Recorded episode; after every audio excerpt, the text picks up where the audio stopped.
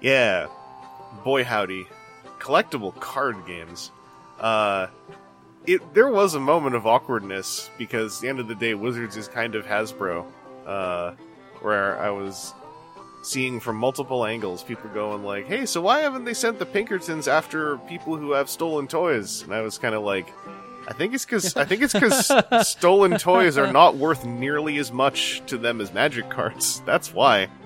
Sad, sadly, Because one one is literally a billion dollar like industry all on its own, yeah. and the other is toys. And note, this was a, this was them sending Pinkertons for a set that was prob- probably the lowest stake set they are going to release this entire year mm-hmm. in, in every mm-hmm. way, shape, and form. It is a Of of all the things to go after. it is Yeah. a nothing set, and they did that. So so that should tell you everything about the state of the toy industry versus the card game industry. Uh, I remember there were even like some some uh, attempts to like from non-players to rationalize. It's like, oh, is it because the spoilers like magic? Some apparently someone told someone. This is a someone told someone thing, but I, I, I it made me even reply. a guy told a dude told a different person. It made me reply because someone insisted. Well, the reason why it was okay for them to do this is that the, is that spoiling the whole set. Many Magic players don't like to know; they want to enjoy opening the cards and discovering the set as they open it. I remember, and I, I cut in. I was like, I was like, no, no, they don't. They sp- they spoil the entire set before the set comes out. No, nobody wants to just buy a pack and find out the cards as they pull them if they are already going to be buying that many packs. That is not why this is. It was not for spoiler reasons. I mean, outside of them spending money on a PR campaign. And I, I always feel bad for the Transformers folks, but that's because those marketing folks seem pretty cool. Hopefully, they don't hire Pinkertons. What's up, Aaron? You're not a Pinkerton, I'm sure. you can't prove that, but no. All right. I mean, I, if I tried proving it, there would be a knock at my door, most probably. Yeah. Uh, Yeah. Uh, I, and I can make that knock happen a lot quicker than you think too. I know people that live in your building. And that is not an admission that you are a Pinkerton either. That is, in fact, just a coincidental threat you're making. Uh, Exactly.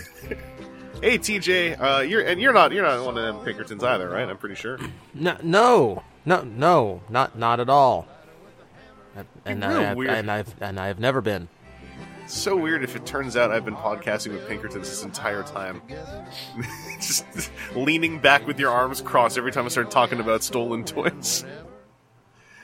Gritting your jaw, like, yeah, they just when they give the word.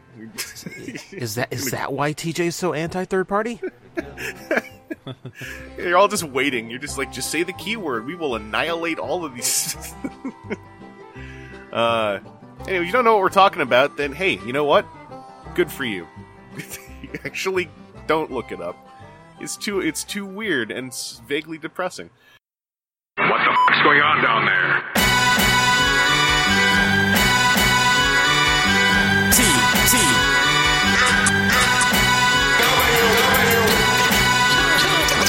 thousand. Uh, what's not weird or depressing though is podcasting about Transformers. We have managed to keep that fun for a very long time. Uh, mostly by just talking about things we got, which and answering listener questions, which is the crux of uh, episode 632 of WTF and TFW, which you're listening to right now. Uh, and we're going to kick off with a listener question, just a little warm up here to get the the jaws jacking off. Uh, we got a listener question from The what now? Jaws. We, the, the jaws are jacking off. Words. We're jacking words off of our jaws. It's an expression. Yeah, All right. You got to go. It's on. It's from TikTok. Um, we got a listener question here from the GD Megatron, uh, who says, "Greetings, handsome Giga Chad podcasters. I like this. Uh, I have a question of the utmost importance to bring you uh, this day. If you had to make two teams of three Autobots and three Decepticon characters using only figures from the Legacy line, who would be in your teams? Store exclusive sublines like Velocitron count. Um, well, if I had to make teams, uh, I got I got a team in mind already. But um, Aaron, what about what would what would be one of your te- what, who would you team up out of Legacy? Who's who feels like they they're a squad to you? You mean aside from the existing? Well, um, that's auto. I was I was thinking, um, like Minotaur. That's more that's than three. That's more than three. Yeah, yeah. That's that's two more than three. Uh, man, I don't know. I don't know if there's any uh, like a good subset capsule that I can think of off the top of my head. I got one. Im- Just saying. I got one immediately. We'll say it. We'll say it. Oh, okay. I thought I thought you said I thought you were telling yourself to say it. and I was like, oh, here it comes. But then I realized No, meant no. You you were speaking, and I was responding to Yeah. you speaking. uh, That's that's how a conversation works oh, we got we got some of that. this recorded medium. We got some of that VoIP fun. We got some of that, that voice over IP fun. Uh, Crashbar, crash bar, and Crashbar. Um, I would just stick three Crashbars together because I had just discovered recently if you stick two Crashbars together, uh, it's love. So I, I maybe I'll be fair. I'll say Crashbar, crash bar, Scraphook. I don't have Scraphook, so I don't know if that's fun. Um, but basically, double Crashbar, triple Crashbar, or double Crashbar with the other one. I don't know what's his name. Um, immediately for my Autobots. Uh, I actually don't have a Decepticon answer. my Decepticon answer is Axlegrease, axle grease, Axlegrease. Because I am assuming that will work too. Really frustrating. I still haven't seen a single Scraphook, and he's wave one deluxe. Uh, I'll think of something Decepticon wise. Uh, on the bright side, we can't see the Insecticons because we we don't know necessarily yet about Bombshell necessarily. Uh, Is it, I don't know. The Insecticons have taken so long between releases to come out. It's it's like a rolling thing. yeah, Yeah. Like by the time that it's like, oh, well, we got two in this style out, so we need to get a third, but we've changed the style slightly, so we're going to push it forward to be a. Def- let's be fair. Did Legacy Evolution really change styles that much? Because the no the gimmick on the back of the box now is just there's a five mil port somewhere, and it's Evo Fusion. but we've had what Bomb Burst and Bomb Burst come out in Legacy, Oh, that's Pretenders. I'm, I just mean like you know your or not Bomb Burst? Um, we had uh, Kickback in Legacy, Kickback. and then s- we had In Legacy. Shrapnel in Legacy Evo, but I guess Kickback has translucent weapons that are kind of weird. You can share them. Let's give give one to each of his friends, and then uh, I don't know, give him some someone else's. Um, TJ, what about you? You got any ideas for, for trios teams at a at a Legacy so far? I'm I'm trying to think if there's three that like meshes mesh really really well and aren't crossing like aren't crossing sides here. Because in my head I'm like in my in my head I'm like do I put all the girls together? But no no that includes Crasher. That's a Decepticon. I can't do that. Um, I was gonna say Velocitron being included actually isn't helping that much. No no in, in fact it is making it I'm, I'm looking worse. to see has there even been like one of the universes that has had three hits? I mean, outside of just G one, I guess. um, yeah. there's par- there's 'Cause part of me like that wants to throw like Bulkhead RC for Prime. Animated's only had one hit. Armada's had two. Maybe uh, potentially three or so TJ, you, if you, things ever release. you had something in mind? Um, I, I could go. a No, there's a few ways I could go about it. There's part of me that like, if I'm if I'm drawing parallels, it's how many Japanese characters made their U.S. debut in in Legacy, especially Evolution. So I'm thinking Hmm. like, like like Metalhawk, Galaxy Shuttle, and oh, who else we got? Who else would be good? Oh, Metalhawk Galaxy Shuttle are a total duo as well. Oh yeah, yeah. We just need a third. We need a third. that works. Where's third? I don't think there's another like space based third. That's the trick. Like Ooh, because our our candidates are are Minerva and Twincast. I could see Twincast joining it. Like the Twincast has got that himbo energy that that Metalhawk and Galaxy Shuttle have. You know, the kind of like they look like three really happy dudes who are maybe kind of stupid, but but they do their best. I mean, DevCon maybe that's the first like Hmm. Yeah. open release. He's kind of spaceshipy. Well, kind of spaceshipy. He is Yeah, spaceshipy. yeah, he is a spaceship. He's also got that himbo energy going on. Uh, I can see DevCon actually working really well because then we also aren't getting into like, well, what about what about the cassette that comes with TwinCast, like getting tagged along in here. Uh, I was actually going to say we. I'm I'm sorry, but cassettes are just an also ran unless you're doing talking only cassettes. poor. Um, which one came with twin cats? exactly. Rewind. Rewind.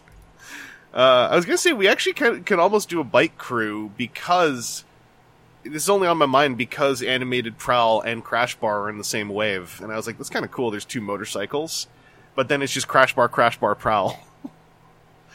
uh, oh no, RC came out too. yeah, we got. Uh, I forgot that's that's wave one. Yeah, Prime RC, Mm-hmm. um, animated prowl, Crashbar, the bike crew, and they're unique molds as well. So like, there's no you know, oh, obviously remolded. If you don't want to have RC in there for some reason, I guess you could. Well, no, Road Rage was. Uh, Road Rage is a Decepticon, right? Nope, Why do I think Road Rage is a Decepticon? Because the name is Road Rage. Yeah. I want to double check this. uh, or no, no, never mind. I got the names mixed up because they're both red. Road Rocket. Road Rocket. Oh, still an Autobot. really? Yeah. Ah. I'm thinking of the comic book where Road Rocket was just like mean. Um, yeah, you're right. Okay. Autobot Action Master Partner to Power Flash, Autobot Laser Cycle from G2, Autobot from Animated. Wait, Road Rocket was a partner as well. That's what the wiki says. okay, I'm looking at the G2. Road page. Rocket G1 was the partner for Power Flash. Huh. Hey, Rip Power Flash. I guess no one remembers you. yeah. Uh, yeah, I'd almost say maybe if it, well, no, I actually I'd say let's go with RC because then we've got like a prime character, an animated character, and a legacy G1e character, and it, that seems like a wider swathe than going G2. Um, I like that idea. Uh, it's it's a shame. I'm I'm sitting here also going like legacy Decepticons, and I'm like, okay, I only have my himbo duo for that, which is Tarn and G-Axis. Actually, Tarn, G-Axis, and then Mommy Nemesis. That could be a trio. That's be- entirely based on my head headcanon, though. So there's no re- there's no real good explanation for that other than I'm like I in my head, Tarn and G-Axis are the very airheaded Decepticon command for season two of the Legacy show that doesn't exist. And the big reveal at the end is that Tarn is not devoted to Megatron; he's actually devoted to his mom, who's Nemesis. That's all I have for a trio. Though. I would I would take those two, but I'd throw in uh, Rid Scourge too. Oh, Rid Scourge is in there. Yes. Oh, yeah. The, actually, that is totally a good vibe too. That's three characters who I could see all assuming that they're actually the leader simultaneously. I kind of like that. Yeah. Uh, I never. I, I forgot Rid Scourge was in Velocitron. uh, yeah, I think okay. I think we got it then. We got we got the as far as like not like you know weird mimi stuff uh, or headcanons. We've got the Autobot bike trio, and then we've got the Decepticon himbo squad. Um, I'm just going to apply that to Rid Scourge. Uh, all right. Well, then we got a bonus question uh, off of this, also from GD Megatron, which is what combiner do you want to see done in the style of Legacy Menasor next? Personally, I think Bruticus needs the update the most because mine can hardly stand on its own anymore. I hope you find these questions, I hope these questions find you all well, and I hope you all find true joy and happiness. Click. Uh, a lot of people just seem to j- say Bruticus is next and or Superion, kind of like going through the Scramble City order of what if they do it where there's no scrambling. So I, I would actually say like I would rather see um, someone who doesn't feel as reliant on the scramble, um, even though they were scramble style. I kind of look to Abominus and Piranacon because I, I think that they don't lose any anything as much by having focus limb members. Piranacon obviously loses the hot swap gun mode thing, but I don't know if I, I don't know that I'd say that ever really turns out very well, despite the best intentions. Um, So I'll just I'll, I'll I'll put mine over to say Abominus. I would love to see an Abominus where you just decide where each member goes, uh, and then just build me out a commander size Hun-Gurrr. Uh, I think that would be really fun myself. But um, Aaron, what about you? Who do you who do you think would be fun to see done next combiner wise? I think Superion and really play into the actual size difference between the Concorde and the fighter jets as limbs. Hmm.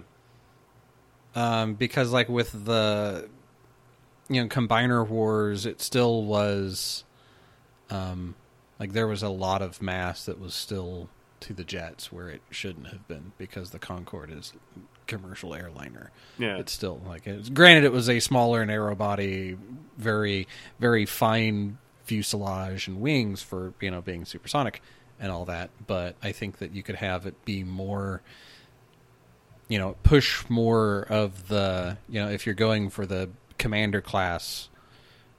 Uh, Silverbolt, then you can push more of that mass to the like to the thighs and out to the shoulders Oh yeah. and then then have a new thing that everything is obviously a retool of.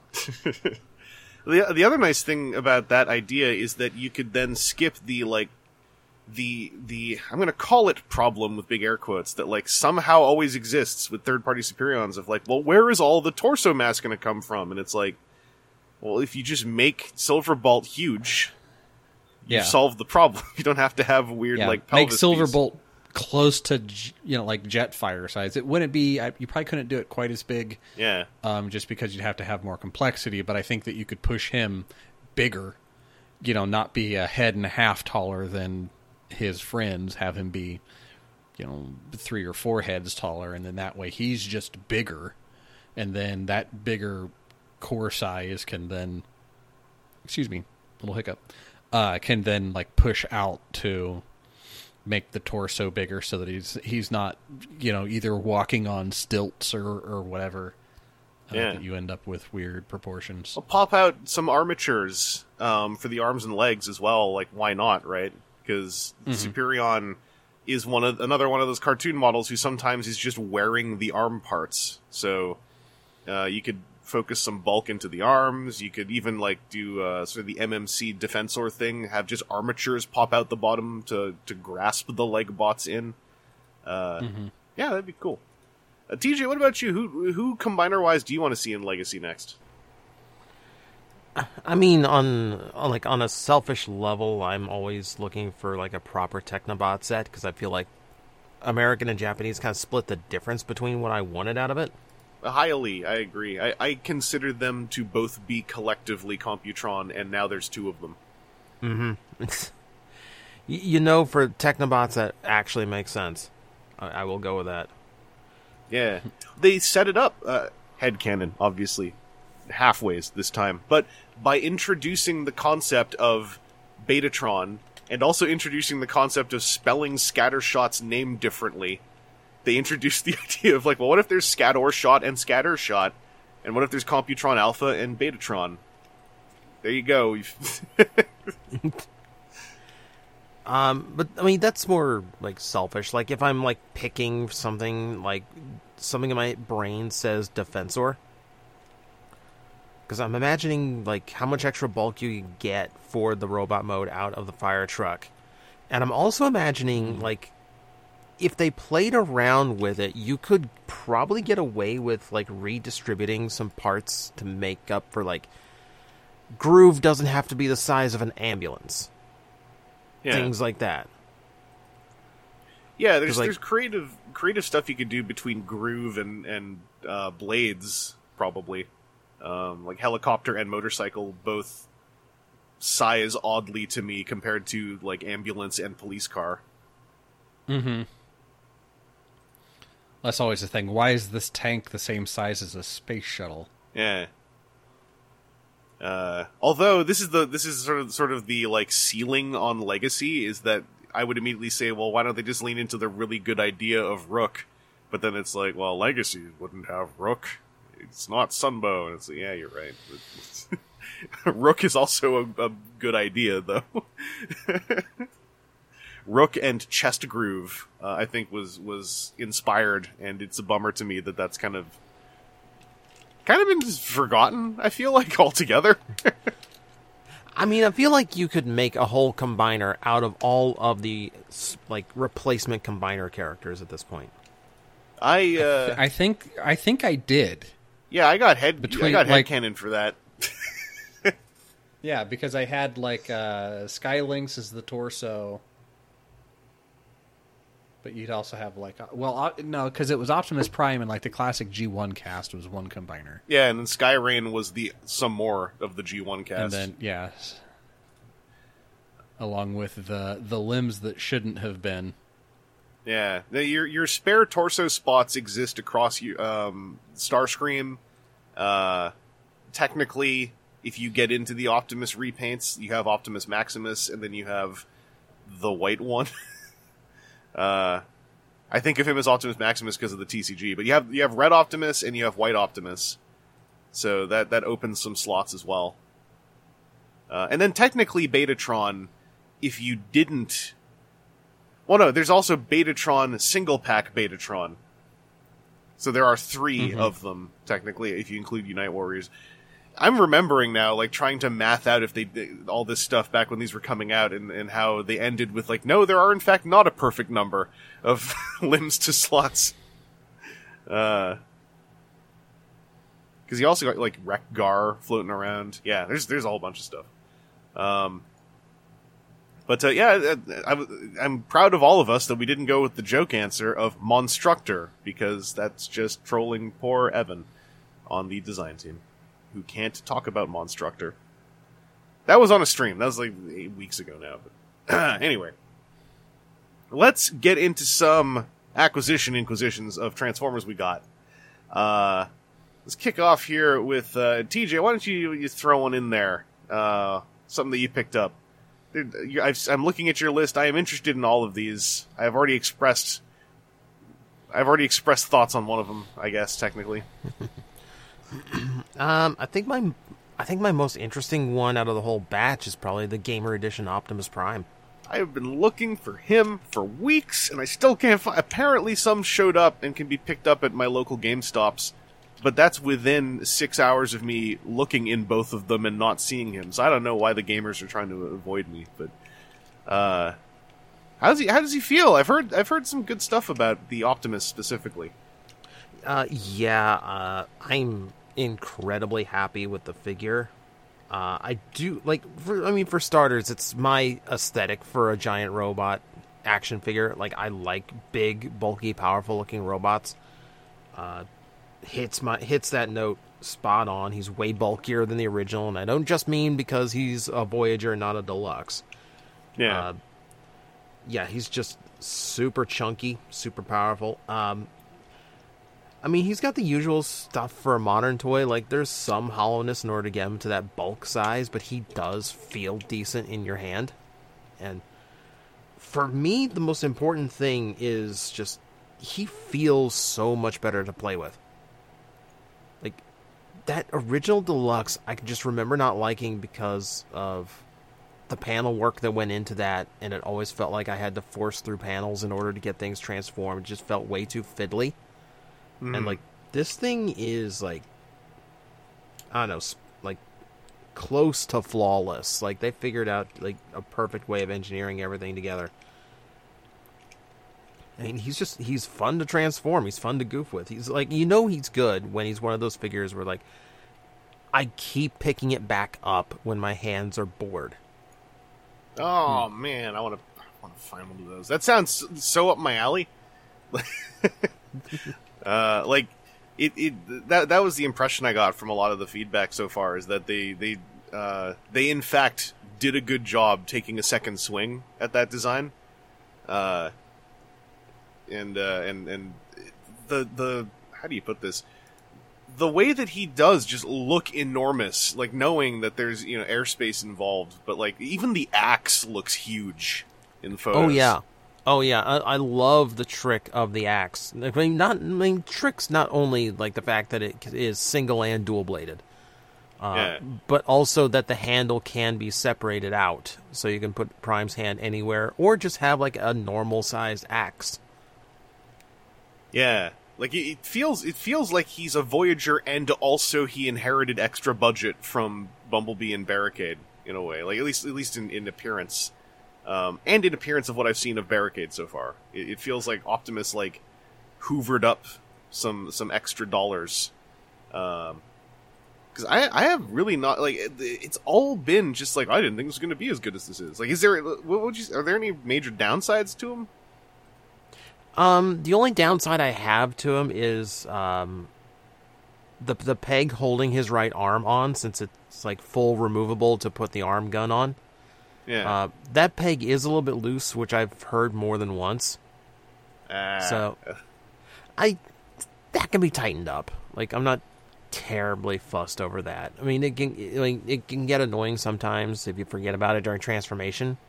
oh yeah. I mean, who hasn't lost an arm once in a while? It's not a big deal. Listen, I finally got a, a legacy evolution Junkion. I'm good at yanking legs off. We'll talk about that later. Uh, no, my, my my only thing about beyond that would be like I really wish his gun had just like a fold out handle or something. Just just if I want to use it like a normal gun instead of the arm cannon. And that that's literally it. That's actually surprising to me. I just assumed there was a peg on it somewhere. Uh, I mean, a peg or can I combine it with the axe handle? Can I do? S- Where's my Evo Fusion now? that's in a different line. That's Studio Series doesn't know what Evo Fusion is. Uh, I'm I Those uh, lines cannot be crossed. I am I am hoping I think that's probably my next priority transformer I want to pick up is Gamer Prime. Uh, now that he seems to be showing up a little bit more often around here because that sounds like a choice piece.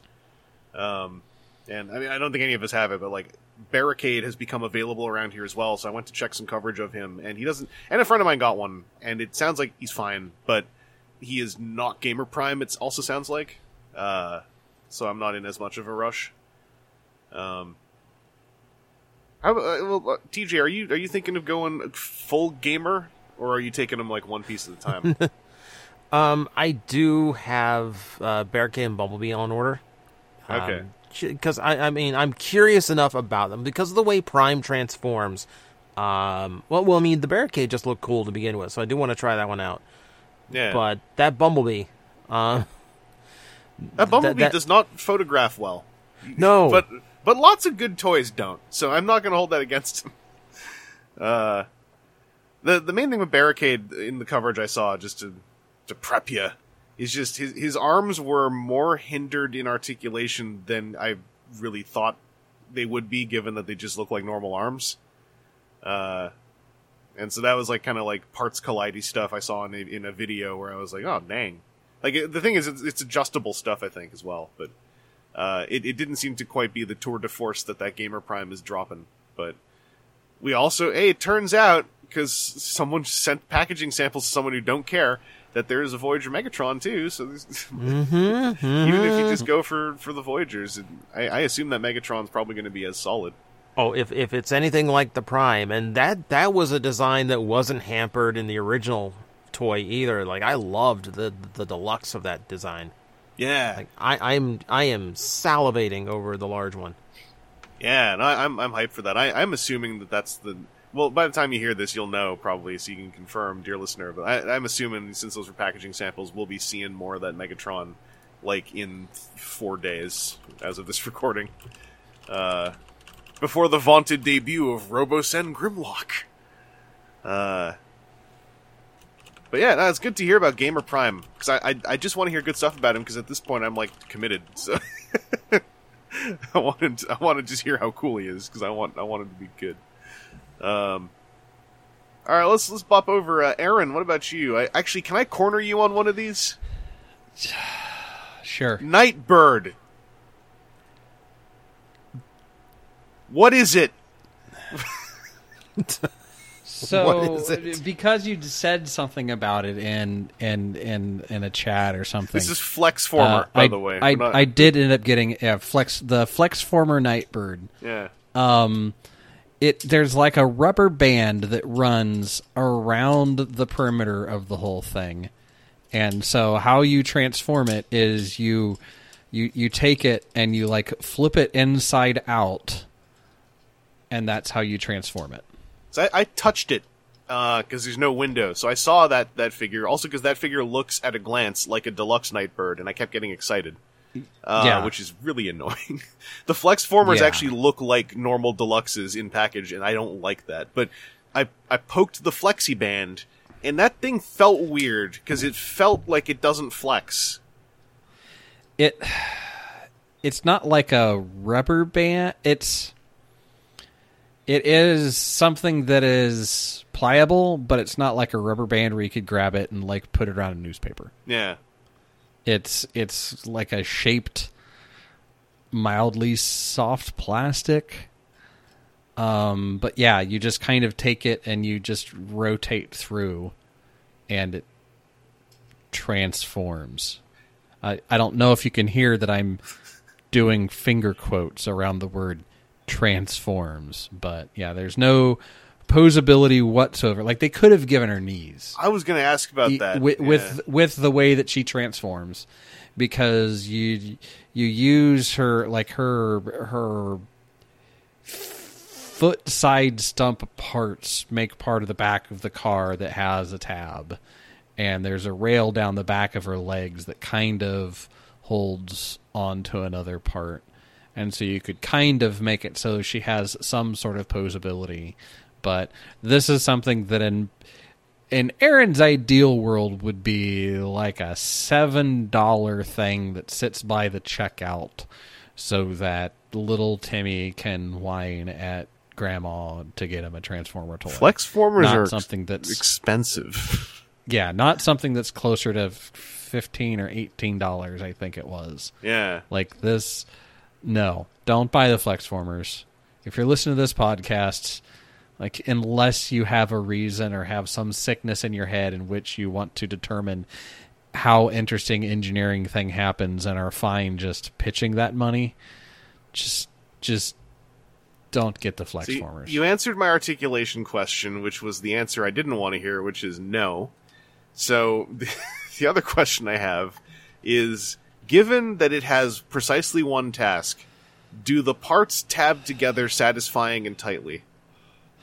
Uh, so how they tab together, the extent of them tabbing together is there is a like a slot underneath her chest, and there is a tab on the top of the like abdomen part, and they tab together okay. If you push back on her head, it'll pop apart, but it's not like then it does anything because you have to continue the pushing to get it to flip around. Okay. I don't know if I'm disappointed by that answer. Uh, I I'm disappointed in giving it to you. d- do the wheels roll? Yeah, Oh, thank you. She goodness. does Thank goodness. she she does an okay. Well, so that's the one thing. So since her like the front wheels are at her hips and the back wheels are at her feet, and that is one contiguous piece of plastic. Like it's not like there's stuff to fidget to go awry. yeah. So she she rolls just out of the what physics are. Well, that's good. Well, that... hooray! Uh, Aaron, you should you should see how long a video dissertation you can do about that thing. No. you should bring that to TFCon. Sure, I'll do that. I'll bring it at TFCon and leave it with somebody. somebody. It's now your problem. People like trying to give it back to you. You're just like, no, I'm I'm actually leaving the country. no, you touched you touched it last. It's yours. That's I mean, I mean, I would. I'm the kind of person who would say, "Oh, I'll just, I'll happily inherit a flex former," because then three weeks later, I'll be like, "Wait, why do I have this? Oh no! Well, where do I put this? Oh no! I can't throw this away because I have that brain rot." Oh no! Uh, well, Aaron, thanks for taking one on the chin for everyone and um, being able to report on what a flex former is because I was very confused. yeah. I still am actually a little confused. Yeah, it, I mean, I understand why it exists, and within that realm, it's not like it's a horrible thing. But That price, though, yeah, the price. Is, I mean, it's not that many pieces of plastic, and it's around the the rubber band plastic thing. Like, I don't. Also, for what it is, right? Yeah. The price t- to me is a, is a step against what it is, because mm-hmm. it, it it goes from being a funny haha thing to being like, well, why would I pick you over the Earthspark finger puppets when I could like maybe get mm-hmm. two of them for the cost of you? Uh, yeah, it's so weird. It's so weird. Um, well, I got I got something that is straightforward and fun that I can I can talk about, which because I've been alluding to him so much, is Crashbar, of whom I got two. I still don't have Scraphook, but I got two Crashbars, and then I, w- I, str- I was doing a stream the other day and was convinced to just try to put two Crashbars together, and it worked. I'm sending you a photo of of the the double Crashbar bike. Um, because Crashbar has these like tabs and slots on either side of his asymmetrical legs, and so once I finally opened the second one, I, I wanted to know those things like lined up really well. They absolutely do. Uh, I will get the disappointment out of the way though. Crashbar cannot, in any respectable way, ride his own alt mode, and I feel like we've lost something in the we've lost something in the message here the the the reveal the shield junkions should not have been the only junkions that are good at riding themselves. That technology should have gotten better ten years later.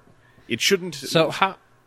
I've I've got to ask how how well do those two motorcycle fronts sit next to each other? um, the geometry is perfect because they're tabbed together, uh, and when they tab together, they then line up perfectly with the hips. I believe so that they will then line up perfectly with Scraphook's hips as well. Okay, because I have Scraphook, and I have still sealed. I just haven't had the gumption to open it yet. I have Crashbar, but I don't have two Crashbars. And I remember one of the things that they showed was like two Crashbars uh, in the front. Uh, excuse me, in the front of a thing, a, a la some like Roman chariot deal. Yeah. So No, they, they, they are very much designed for like Crashbar is designed for you to own two of them. Because also you'll see Okay. you see how the the front wheel is kind of extended forward as well. Um, that is a, a specific jointing that is only there for this kind of arrangement. You can't put the wheel that far forward for the motorcycle mode because then it's lifted off the ground. Okay. Um, the Crashbar has a lot of specific engineering that is not touched upon in the instructions at all. Like the fact that both of the legs are designed to tab onto themselves, like a second copy of themselves, is one thing. Also, one of his wheels uh, is held on by two hinged pegs, one of which is five millimeter, the other one is actually fatter, uh, and they're both like riv, like like um, not riveted. They're both pin hinged. So there's a lot of componentry. It's not in the instructions at all, and that's so you can remove the wheel, and then it has three intergeared blades that can flip out, and you can peg it onto something, and when you peg it onto something, it's fidget spinner style, so when it's pegged on, you can still freewheel spin it with the blades out. It's awesome. I don't understand why that's not in the instructions. Uh, I didn't know it was there for an entire day when I opened my first Crashbar. Uh, so the, the instructions for Crashbar are very weird. Uh, as a standalone transformer, though, I can say he's a very good bike transformer with an interesting, straightforward, cool, asymmetrical transformation. Uh, so I, I would even recommend if you just want a Junkion, he's pretty cool. The only real bummer about his transformation is if you leave his four accessories off, the two pipes and the two saddlebags, it works, but it's very much designed for the two saddlebags to be holding the back half pegged in a certain position. If they're not there, it works, but it's wiggly. Um, and also the four accessory pieces, the, the places they peg in in bike mode, they absolutely cannot remain attached whatsoever when you transform them. Um, they are pegged into places that are like do not have room for a thing to be there when he turns into a robot. Uh, hand feels good though, and also what I can say is you can swap his legs from left. You can change the left leg to be the right leg and vice versa, and you can still transform him just fine. So that's how I'm differentiating my two Crashbars now. Um, also, not in the instructions, but his arms do just five mil peg out. Um, of the shoulders. For some reason, that's not in the part of the instructions that shows you that you can disassemble him. They just show you can remove the legs, and they, for some reason, show you can remove his head. It is not easy to remove his head. It's in a ball socket, and it's not a, a pull pop like a Marvel Legend. You have to push it back out of the socket very specifically. I don't understand why that's in the instructions. It does not feel good or intentional, and yet they don't mention his shoulders either. So I don't know what happened with those instructions. Uh, but Crashbar is pretty darn cool, and I'm happy I have two of them. Uh, and I'm just really, I'm just bummed out he can. I thought that those leg tabs that let the the legs tab to their duplicates, I thought that also meant those would let him ride himself solidly, um, and they absolutely do not in any way, shape, or form. It's a, com- a complete sham. Junkions not being able to ride themselves is is like that's like making ice cream without without uh, without it being cold. That's like making hot ice cream. I don't know why you'd do it other than to be a weirdo. Um, so you know, make make make sure you ask those questions on Instagram. Uh, but yeah, I, otherwise I'm happy with them. Um, let's uh, let's each do one more, and then we'll pop to another listener question. So I'll cycle back over TJ. Uh, what's another one thing that you got that you want to talk about? Mm, uh, let me talk about my Warrior Thrash. As long as we're talking about motorcycles. Yeah, I haven't seen him yet, and I, I kind of wanted to pick him up because I don't know that we'll get another Thrash anytime soon. It it does feel weird that like Twitch has a larger toy than Thrash. In general, yes, she's got Yeah. a larger toy than she's got too large a toy, basically. So, Thrash as a warrior class toy is actually probably one of my favorite warrior class toys I've picked up so far. Oh, okay. Yeah, so I was a little bit disappointed in Elita 1. She's not as functional as she first appeared to be. Um, but Thrash is like nice. Uh, And so the tra- what, like once you have it in hand, the transformation is just like very blatantly obvious how it works. Um, like they're like his arms are just the sides of the motorcycle, and that's eh, you know, and you can see his head in vehicle mode from the side. All right, so typical warrior class stuff. Um, for the cost and for the pri- for the size, I think the leg transformation is actually pretty clever because it's like uh, every, like everything kind of folds together, and the entire underside of the uh, vehicle mode is all his leg. Hmm. Yeah, so it's it's it's a it's a quick little unfold, um, and it, it works. It it works. Like it, they put enough mass in there to fill out the underside of the motorcycle. Um, it's hollowed on one side because that's where the inside of his legs go. That's why you have a sidecar to stick there. Covers up a little bit, so um, I mean it's so it still looks okay. Still looks okay. Um, but yeah, the, the robot mode's decently articulated for warrior class. Uh, really clean. There's really not a whole lot of junk hanging off of it, and I really like how the sidecar functions. I mean, just aside from it's nice to have a sidecar transformer, which is exceedingly rare. Yeah, I think there's like two or maybe three. it's like the Human this- Alliance little one, I think.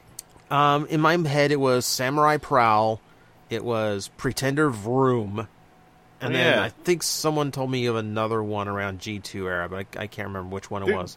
There's a, I think there's a Human Alliance one from the Little Human Alliance guys. Um, Uh, no, uh, there's a trike. oh, that's what I'm thinking of. Yeah. Yeah. But no, like I, I really like how the sidecar functions because you, you can use it as a shield like he does in the cartoon, but you've got the chain gun there too.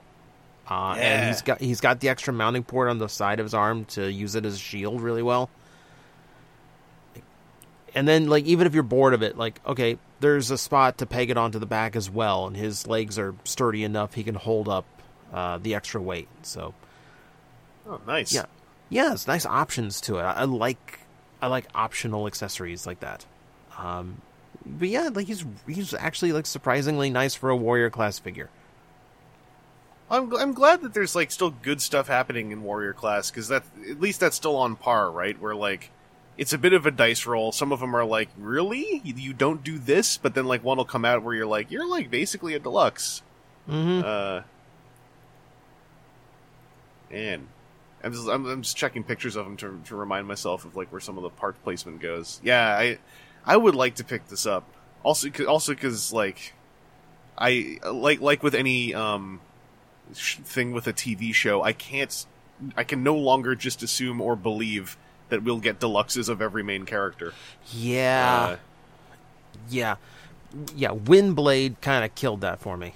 Yeah, no, I, I Windblade put put a new kind of fear into me that I'm not over yet. Uh, like like regardless of how well the show does, like we've seen the Earthspark Deluxe lineup. The Shockwave is a straight redeco from Cyberverse. I am I will be ecstatic if we get a second wave of deluxes for Earthspark. Is how I'll put it.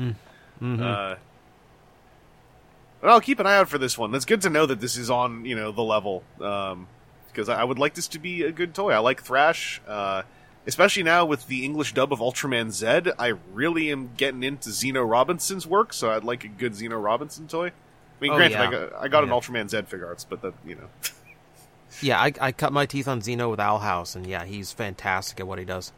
yeah. Oh, he he is. I mean, it's a it's almost, in my opinion, a different skill set. It's a, it's a parallel skill set. He is very good at dubbing live action.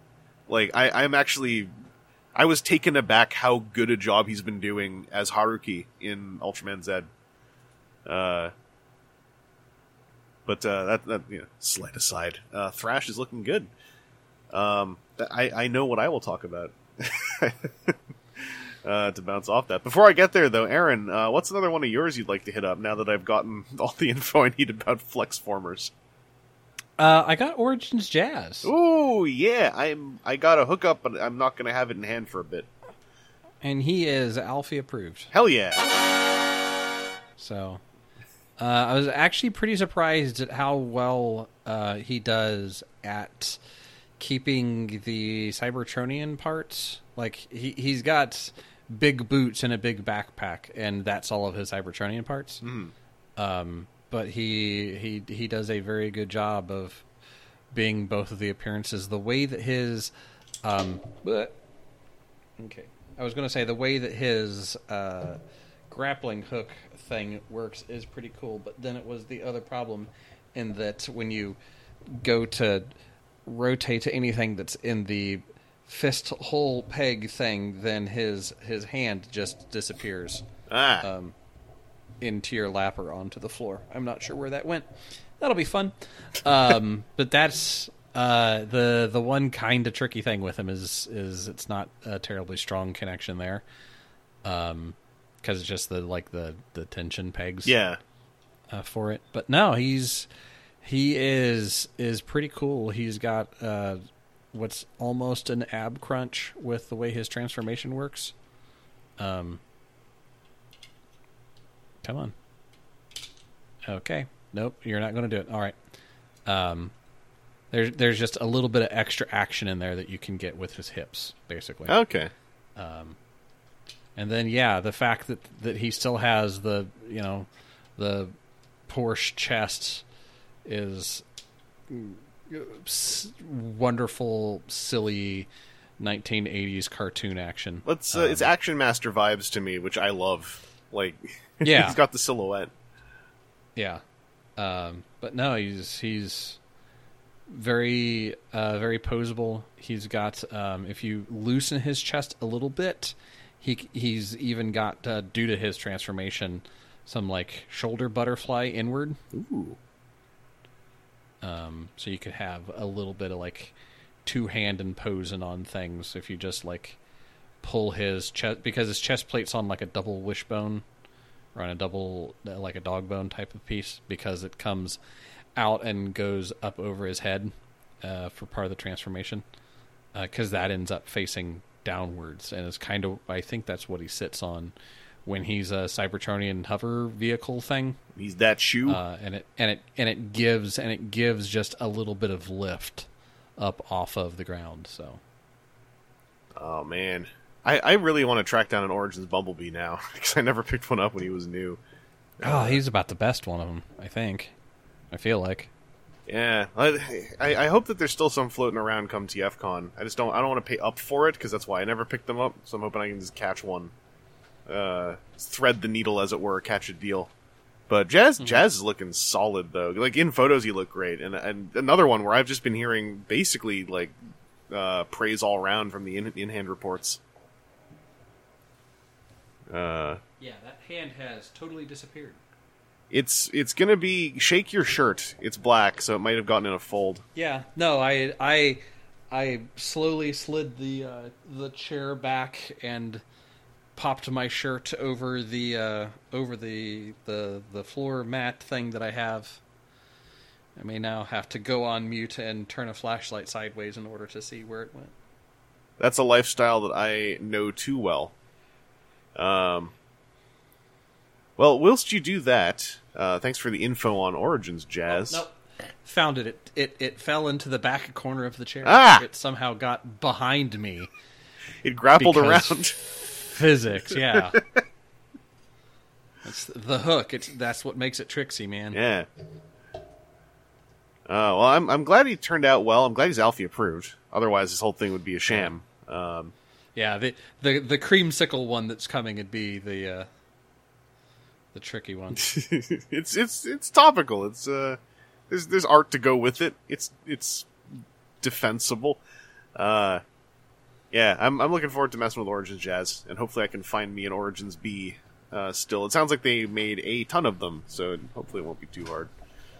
Um, well, bouncing off what TJ talked about, I, I got a warrior class as well. I actually also found a toy store that I thought closed during early pandemic lockdowns.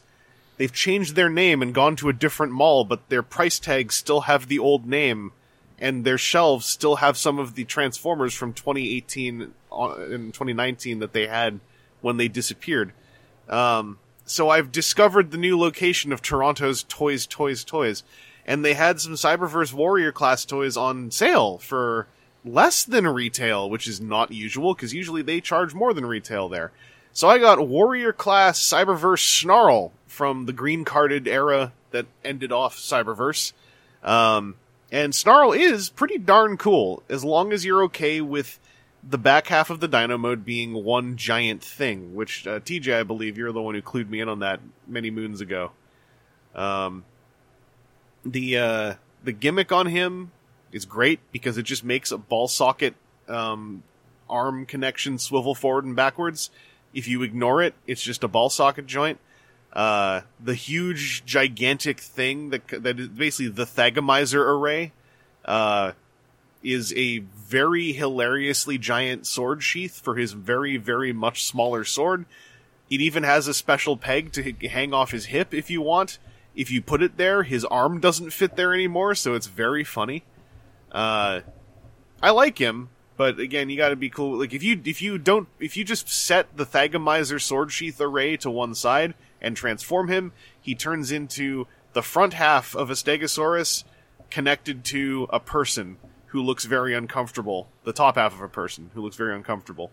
Uh, so you do need the Thagomizer array, but uh, I would still categorize him as the like this is pretty okay warrior class kind of tier because what he does just has a lot of good good eager intention and delivers on it. Um, so I, I'm pleased with him. Also, I'm, I'm I'm nearly complete on the Cyberverse Dinobots. All I need now is a swoop, which means that someday I need to somehow end up not paying money for the Crash Combiner that Swoop's a part of because I think that's the only way. Uh, and I, I don't want to pay money for it.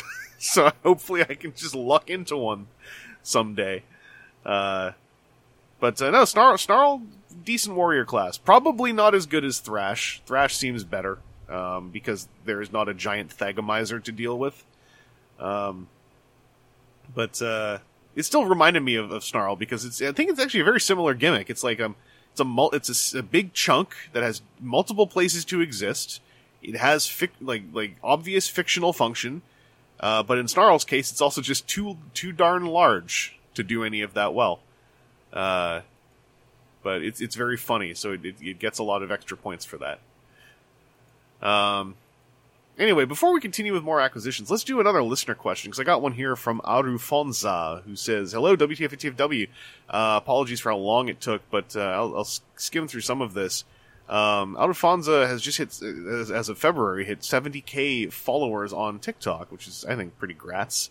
Although I don't, you know, they, they go on to say it's not that impressive by TikTok standards. I still think once you get into the 10ks anywhere, you're you're doing something pretty darn cool.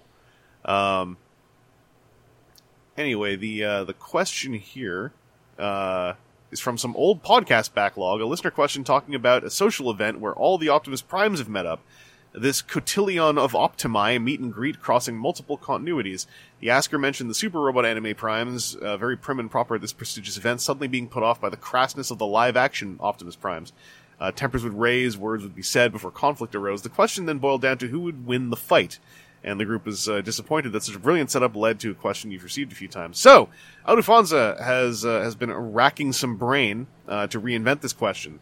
So, uh, along with all the new Optimi we've had since then, um, like the cool dad of Earthspark, the emo sad boy of the uh, Machinima, not Machinima, the Netflix trilogy, um, uh, Earthspark Optimus would try to cool things off. War for Cybertron Prime would try to make the situation about himself. Trauma dump on a visibly uncomfortable God Ginrai. I'm enjoying this. Let's see. Uh, after crossing over a Dream Daddy meme, my God. So the the Prime event happens. Tempers flare as they did before because the live action Primes are starting stuff. The three of us have been tasked with quelling the growing animosity between all the primes, but at the same time, we must do it in a manner that will most impress the prime that we wish to make our best friend forever, husbando, senpai, etc. Choose your Optimus carefully and find which social tactics would do their best to gain their friendship, heart favor, or what have you. Best of luck, click. So basically, we, we are in a dating sim where all the Optimuses are about to have a throwdown, and uh, we are not only going to diffuse the situation, we are going to win the heart of the Optimus we want most, be it platonically or more. So, clarification question. Mm-hmm. A diffused situation means that there's no n- nothing else like it's all done, right? So if you pick movie Optimus Prime and say let's take their faces, once all their faces have been taken, that situation's been diffused, right?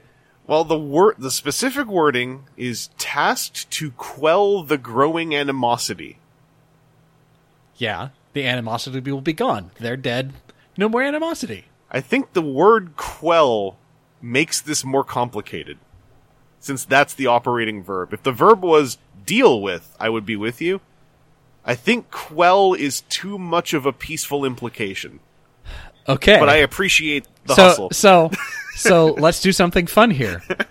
Let's go type quell definition into Google. All right. Put it into a rebellion or other disorder, typically by the use of force. Huh. Well, I mean, I guess if you if that's how you're going to go with it, yeah. I mean, well, is is this uh, so? What's the what what is what is this going to do to win over live action movie Optimus? And what are you trying to get out of it? Who who do you want him to be? I, to I was asking for a clarification because I figured that was the way that you were going to go, so I was trying to take the joke out from underneath you in the beginning. Oh no no! I was not going to go with live action. and then you played, and then you played it the other way. So now I'm confused.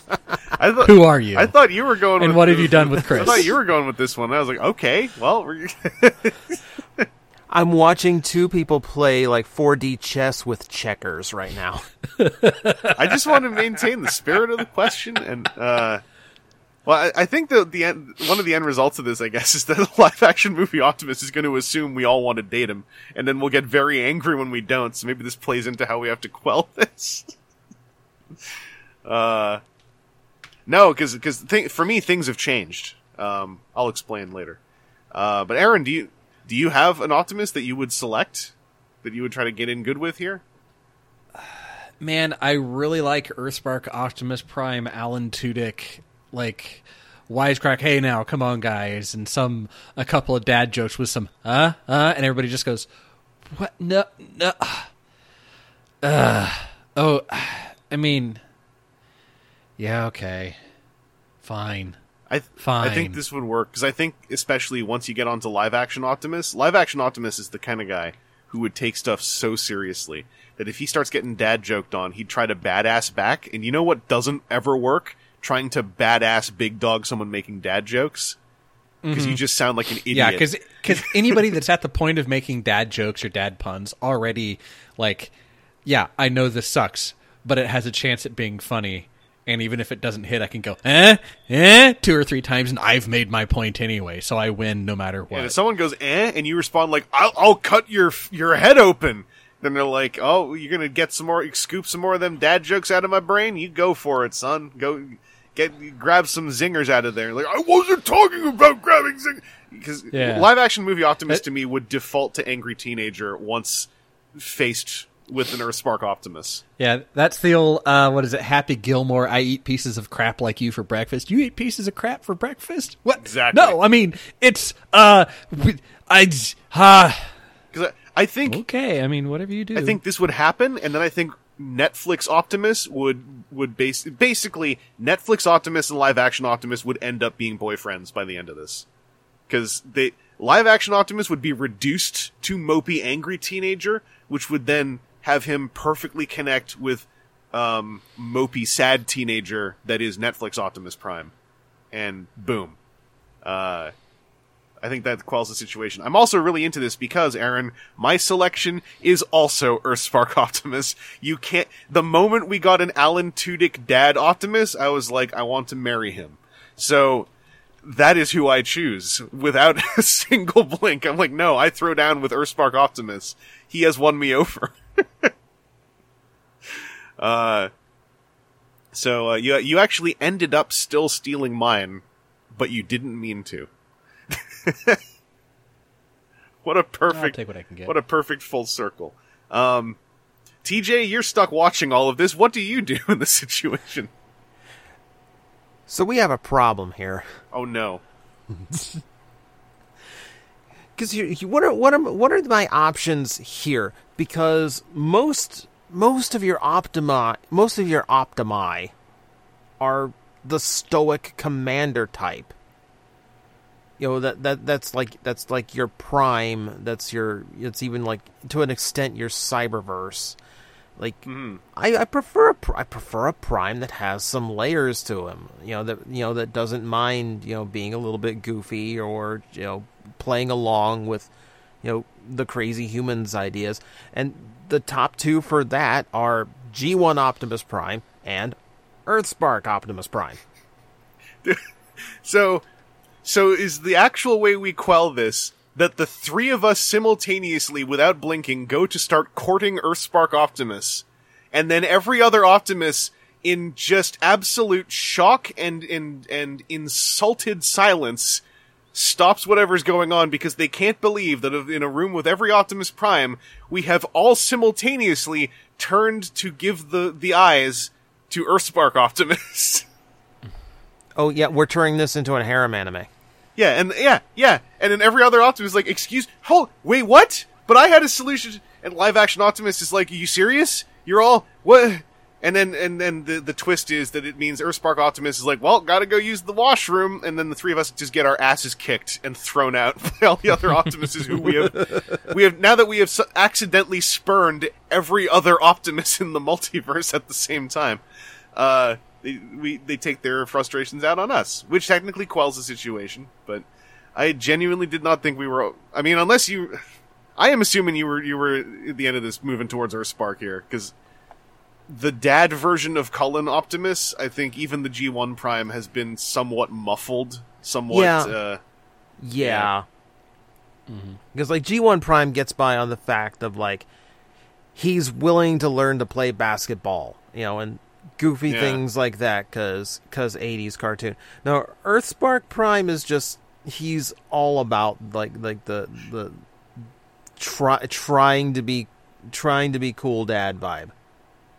we we we have perfectly played into the Dream Daddy meme because we picked the Dream Daddy Optimus. Not only that, we also all have shown that, in fact, when you just get Alan Tudyk to do something, we're all just like, Alan Tudyk?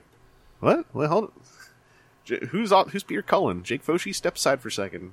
Neil Kaplan, go sit down. Alan, Alan Tudyk is in here? um, well, that was, that was a lot cleaner than I was expecting. Uh, if you're if you're listening to this, go and drop a comment in the thread. Let us know who you would have chosen, or if In fact, this is we're all just joining Earthspark Optimus's harem. Like I, I maybe we are. it turns out all we want is we all just want to get along with a cool dad. Maybe maybe uh, maybe maybe uh, getting his good face. Maybe give him maybe give him a little peck on the cheek. I don't know. Um, I guess that brings us back to Transformers acquisitions. Uh, so let's let's keep that with that wheel turning too. Um, TJ, hit us up with another one of yours.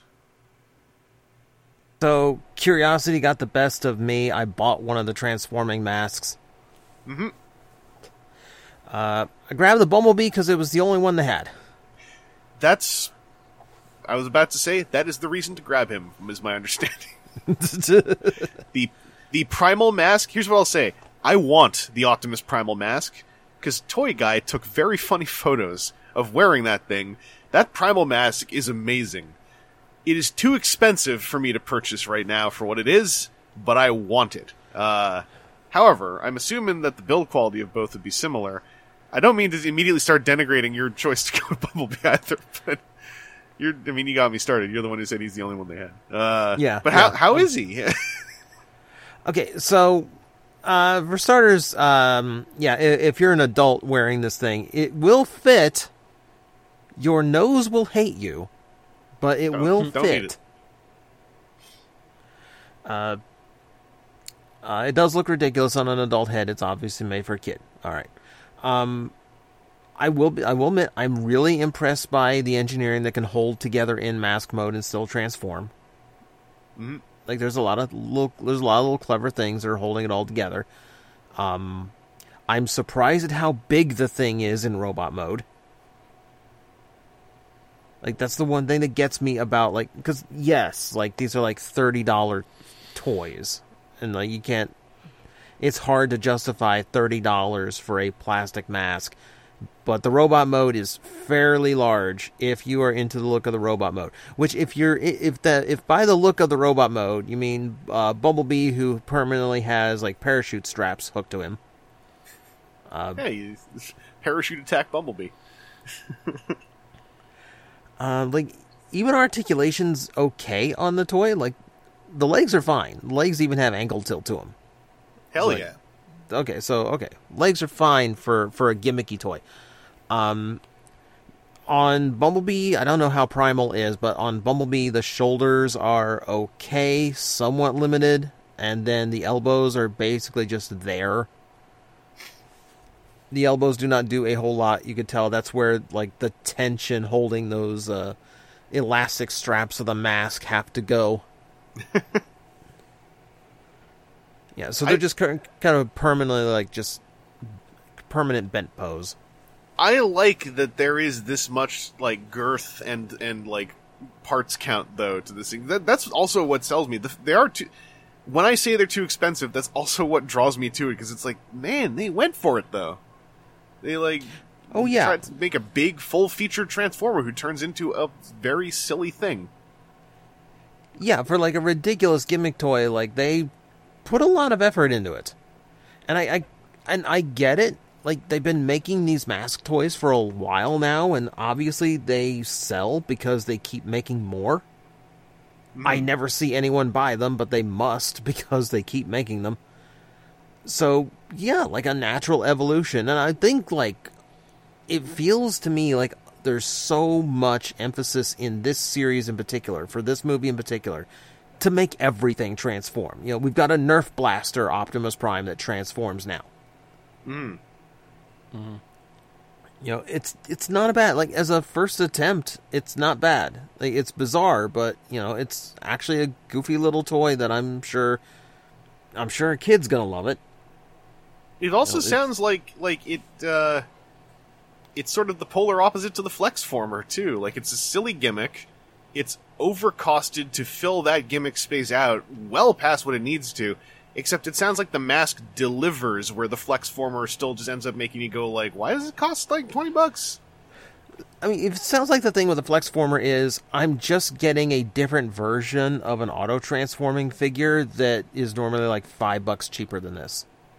Yeah, Whereas, like, at least like with the mask, I know what I'm getting into going in. It's just gonna be a plastic mask. You know, and hey, it accomplishes that job perfectly fine. And oh, by the way, there's this weird robot it can turn into if you're so inclined. Yeah, and it, also the all the mask formers need is one neat piece of niche fiction somewhere, and it, it will make them. Sud- I think that will make them suddenly a wanted item. It'll take one Takara Tomy Generations comic book where they like feature somehow. It needs to be like, it needs to be a whole like movie Optimus tie-in thing. You took faces; those faces have come for you. Well, this is why he took the faces. Oh, so they the were faces- dangerous.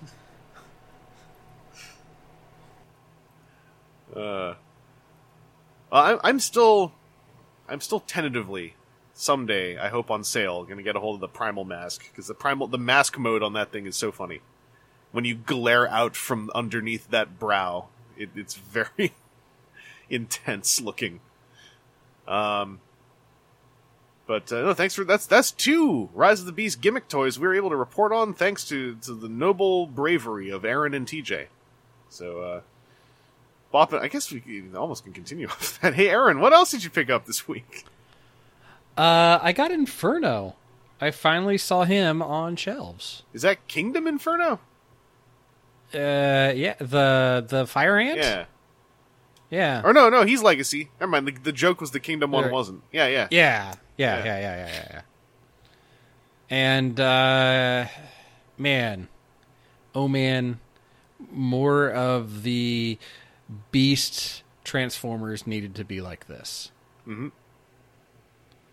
Uh, yeah, I, I everything that I want to say that I b- remember with big fingery air quotes about Beast Wars Inferno, this guy hits.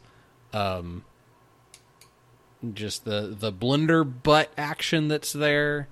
He he's got a big old he's he's got the South Park Canadian head with his whole like upper head and jaw being entirely separated so he just like chatters is is very good was a good refresh after some less than optimal uh beast transformers Also, the, the on the blender butt, the thing about that that really blew me away is like the multi-layered way that thing can work. Mm-hmm. And the way it has like the hidden fourth petal, just in case you want all four out, but also you can just leave it folded with three and like st- stick the gun there or something. yeah. Yeah and, and let it tuck up a little bit better yeah. But i was i was very happy because it was was one that just seemed to just like never friggin show up.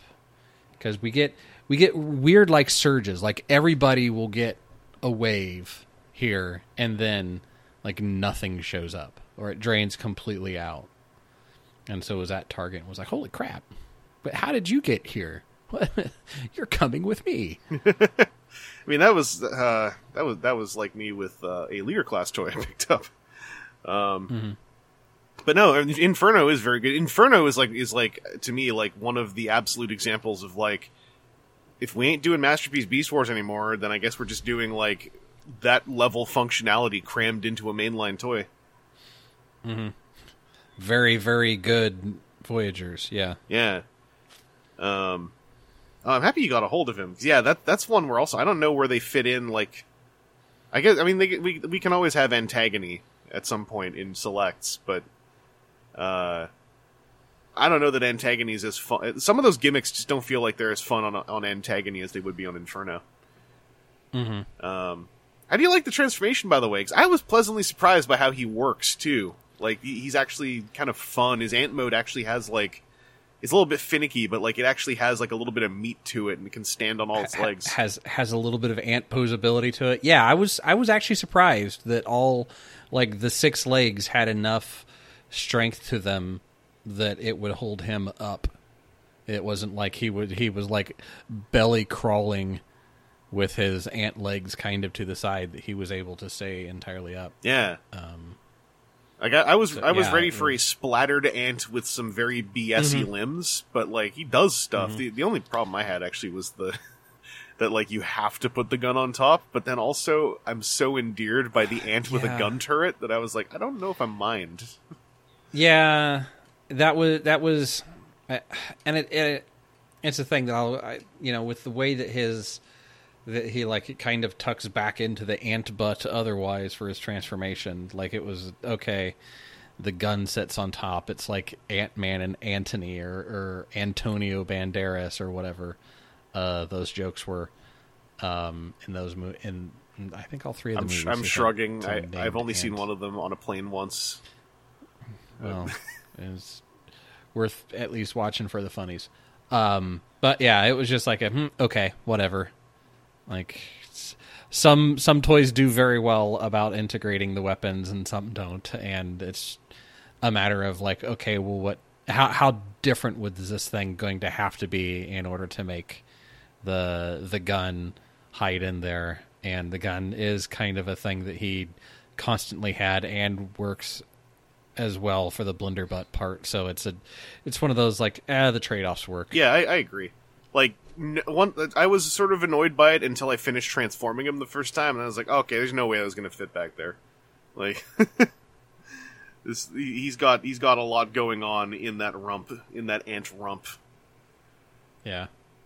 Um, it's reminding me, I still need, I still need to find a tarantulas. I think it's the only one I'm missing now. Ah, but uh, many grats though on the Inferno. Um, I'm actually going to bounce off. I'm going to talk about a Voyager as well. I got a Voyager oh, Boy. who apparently I have learned is incredibly expensive on the aftermarket right now because no one can find him. So I got from Transformers Core version mainline Rise of the Beasts Voyager class. Because boy howdy, it's it's a, anyway. I got the Optimus Primal Voyager from the not Studio series, but also Voyagers that are for Rise of the Beast, which I heard is called the Core line, and that's messed up because Core is also a price point. Um, so I, I got a hold of this guy because I found one of him and two of the Optimus Primes at a Walmart, where they are also five dollars more expensive inexplicably. And I remember just reading that tons of people were trying to find Optimus Primal, so I thought, well, there's only one of him, so I'll grab him. And then I went back there two days later, and all the Optimus Primes were gone, and I've never. They got replaced by Smash Changers on every single shelf, and I was like, What's Okay. happening? I'd seen this. I'd seen the Smash Changers. I don't think I'd seen seen this. I was it was demonstrated to me actually if you because we're in my Discord. If you go to Van General, there's a photo that was posted recently, uh, uh, showing that currently in the states people are paying nearly seventy dollars wow. for. um, these are just Voyagers. In fact, th- Yeah, okay. These are non. Yeah, they're, they're normal Voyagers. Uh, What? So even even the crappy Walmart in town had a big end cap section for Rise of the Beasts, and they, I guess, because it was the same end cap that I'd seen the like Beast Alliance and and the the band former thing on there, I could. I could swear that I've seen this on the. I'll have to go take a Well, look here's the thing, right? The Smash Changers look up. almost exactly the same at a glance. Okay. so you you Okay. might have seen those. They, in fact, it's been very. I now know why this has been so frustrating because I've heard that the Optimus Prime is also really darn good, uh, and I want to find them not at Walmart where they are for some reason fifty dollars. Uh, so every time I think I've seen them, it's the Smash Changer. Because you don't, you, when you see the Smash Changer, what you see looks like these until you see the Smash Changer graphics around the edge of the box. Um, I also wonder if that might be why these are not going on shelves right now as much, because as far as like palleting and whatnot, to people who are just stocking shelves, these may well look identical at a glance. Um, and I think they're the same price point too. So it's it's so weird. Um, however, what I can say is this does not feel like Voyager in price only, and that it's more like you know an Earthspark toy or something. This is a full featured Voyager toy. Uh, in fact, it's really darn good. Uh, I I cracked them open last night uh, on a stream, and uh, I have not messed with Kingdom Optimus in a while. Um, and be, and partly because somehow that is the single Kingdom toy I purchased that I have now misplaced, and I have no frigging idea where it is, and I don't know why it is just Optimus Primal. So I haven't been able to compare them. But when I when I was streaming this, the transformation I, I was under the impression the transformation was very similar, but people who were co- who were in chat said no, this transformation actually looks better than Kingdom Optimus's because the, the whole basically the crux of the transformation to talk about the robot feet actually fold up into a small ball that then folds up into the calves, um, which is kind of cool. So the robot feet aren't just chilling out there. Like the calves actually open a panel for them to fold inside that closes over top of them again, so they disappear in the gorilla mode.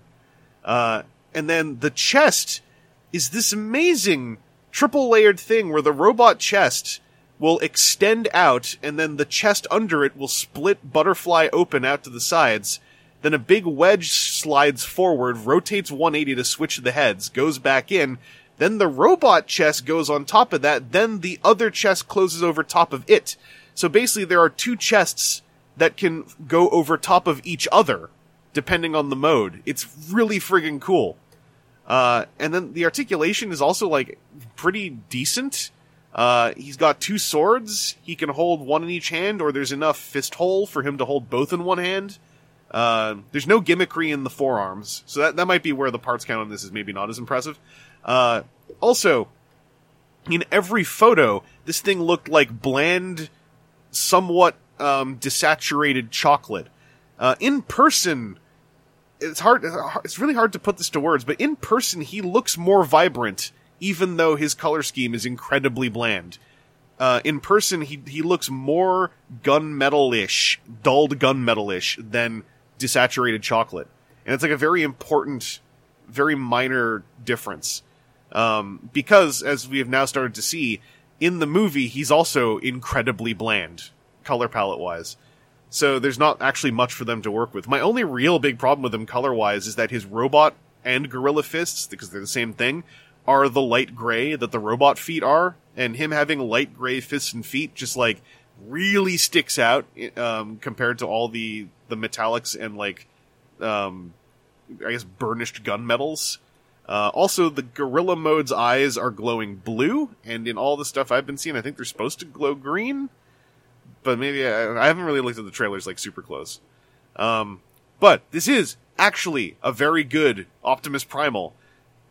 Don't overpay for it, but if you do see it, I think it's it's worth the pickup if you like Optimus Primals. Like the only real big bummer is that the arms don't really transform other than the shoulder pads, but like also he's Optimus Primal. Even, like the Kingdom version, he even has a quote unquote third mode where you kind of uh, arch his hips, his his hips back and bend the knees forward for him to like really properly be in a in a an on knuckles walking pose. Um, and the gorilla head has the extra hinge joint so it can look upwards and forwards. Uh, so I'm, I'm super impressed by this thing. Uh, and I I really hope folks can find it without having to pay ridiculous prices. Um, and Aaron, I hope that you actually are right and that this, this is just chilling out at your Walmart because this thing's really cool. Um, it will probably get outdone by a studio series at some point, but it's just such a solid Voyager that like I I don't feel bad about the idea that I may get a like fancier version, you know, months or a year from now. Uh, maybe that'll be something they'll be announcing in a couple days too. I don't know, but anyway, uh, Rise of the Beast core line Voyager class Optimus Prime, pretty darn cool. Um, so let's swing back around. Uh, TJ, uh, let's hear another one of yours. Um, I got something core as well. Oh, core line? Or, No, oh, it's core class. Oh. it's core class. I've looked everywhere. No one has the core line around here yet, and I've seen the big end caps at Walmart. They still don't have anything uh, deluxe or Voyager. Yeah, there's there's something up because I've seen the deluxes and I'm I mean I, I haven't looked at any coverage. The deluxes don't look very good, but like the the oh no no I'm I'm thinking of um no the, I haven't seen the deluxes. This is why it's so frigging confusing because there's also a line that looks like deluxes but actually they're not. What are they? they're priced like deluxes, and none of them seem to have elbows. But yeah, sorry, the deluxes are in those buzzworthy multi packs. Damn it. Anyway, it's so confusing because yeah, I, I've also only been seeing like the the stuff with animal partners and, and the smash changers. Yeah. And Oh, yeah. Like if, if you want if you want Beast Alliance figures, oh my God, it's a it's a sea of them. Yeah, I, mm-hmm. it all looks so similar that like I get so confused every time I'm looking at the shelves. Uh, but yeah, you got a you got something core, you got something exciting and core and new. Uh, yeah. I, I got a Grimlock. I got a little Grimlock. A little Grimlock with that big tail. Uh, so, yeah, yeah. He he he gives me a vibe of some of those older, uh, well, older like uh, say Power of the Prime. I think was the last one where Grimlock's legs didn't attempt to do anything with the feet whatsoever, so he just has a a box growing out of his back. Yeah, So this one's kind of got the same thing going on. I mean, it's it's it's the small price point, and it's got to be a combiner. So I'm not going to begrudge it for doing so. Um, he's a he's not bad for what he for what he does and for what he's going to have to do. He's going to have to form up into a leg. Uh, aside from just like the proportions being a little bit um interesting, his torso is way too small for anything else going on with him. Yeah. I'm looking at photos of him again to refresh. Yeah, He's so wee. he's just massive, ma- like massive, bulky legs and this tiny little chest. God, like I want to see like it's almost like Mega Man aesthetic. Yeah, like big puffy legs and arms, and this this tiny little chest to hold it all together. He's uh, gonna give him like a Grimlock helmet to make his head bigger, and he'd have the Mega Man look. Yeah. Can I do that with his gun? No, I can't. I can't do that. uh, but no, he's. I mean, for what he is, he's not bad. Like he's got like, I guess like the six or seven points of articulation we're expecting out of these. Uh, He does. He does get a uh, a wrist swivel, uh, which I think is a a, a, a side effect of his uh, combination mode. Huh. So at least, I mean, it's it's a weird piece of articulation for a core class, but he's got it. Um, the weapon's ridiculous because it's trying to be it's it's the stub end of his tail trying to be his double-barreled rifle. Yeah, I was just looking at the photo and kind of going like, what on earth is this supposed to be that he has? uh,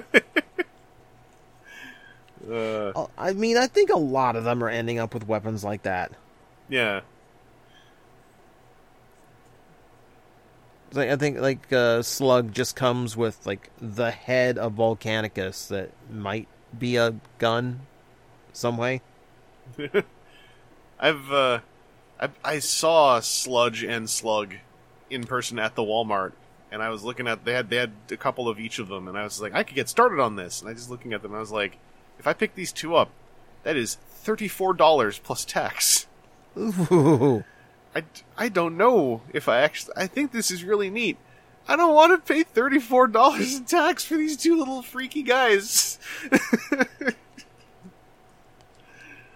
uh, like how how does Grimlock feel? Like does Grimlock feel like he's bringing out some more of the, the play pattern with them? I guess like is there is there some magic going on once you get him involved? Um, I don't necessarily think there's magic going on with the toy. Uh, Like he's o- like he's okay. You know, um, like he, he has he has the unfor- he has the unfortunate task of trying to be a, a T Rex with a giant box on his back. Um, like uh, just as a standalone Grimlock, he kind of suffers from, strangely enough, a lot of the things the last Grimlock combiner suffered from. yeah, He, he's just smaller. Uh, he's like I don't have to be the torso this time. Sweet. They're like, yep. Anyway, you're gonna be a foot. Uh, fit that on you. And at this point, at this point, I'm just kind of like, I, I think, I, I think at this point, I'm just kind of accepting that these are just going to be these really odd goofball Dinobots, and like the, I like the what's going to sell them is seeing all of them together. I saw one in hand shot of five of the six, you know, and it's a nice group. Once you get them together, it's a, it's a, it's a fine looking group. yeah, It I just, uh, it is hard to rationalize them individually. I so wish that the core class hadn't gone up over 15 bucks, like had, hadn't gone beyond 15 bucks in Canada cuz like it just kills the motivation to get into core class stuff that isn't like standalone little little solid pieces. Uh cuz damn, like I like everything going on. I'm just like I'm I'm, I'm sitting there going like I kind of want to just wait for the Monstructor even though the dy- the the Volcanicus version of this is funnier to me for headcanon reasons. The, the Monstructor feels like it'll be more satisfying and a, and like a, as a one time purchase. Uh, right. Even though like you know I got two Crashbars, I can I can um, throw some Junkion limbs on in in place of whatever's not out yet. Like it just sucks that like it's it's seventeen bucks a pop for them right now in Canada. Uh, Yeah. Well, I, I can rely on you guys to pick them up and tell me about them.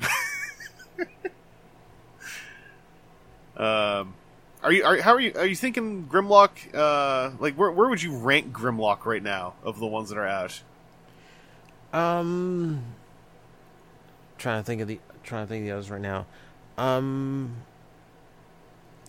for me, Grimlock is probably number two. I think I like S- Slug better, and Sludge is bringing up the rear.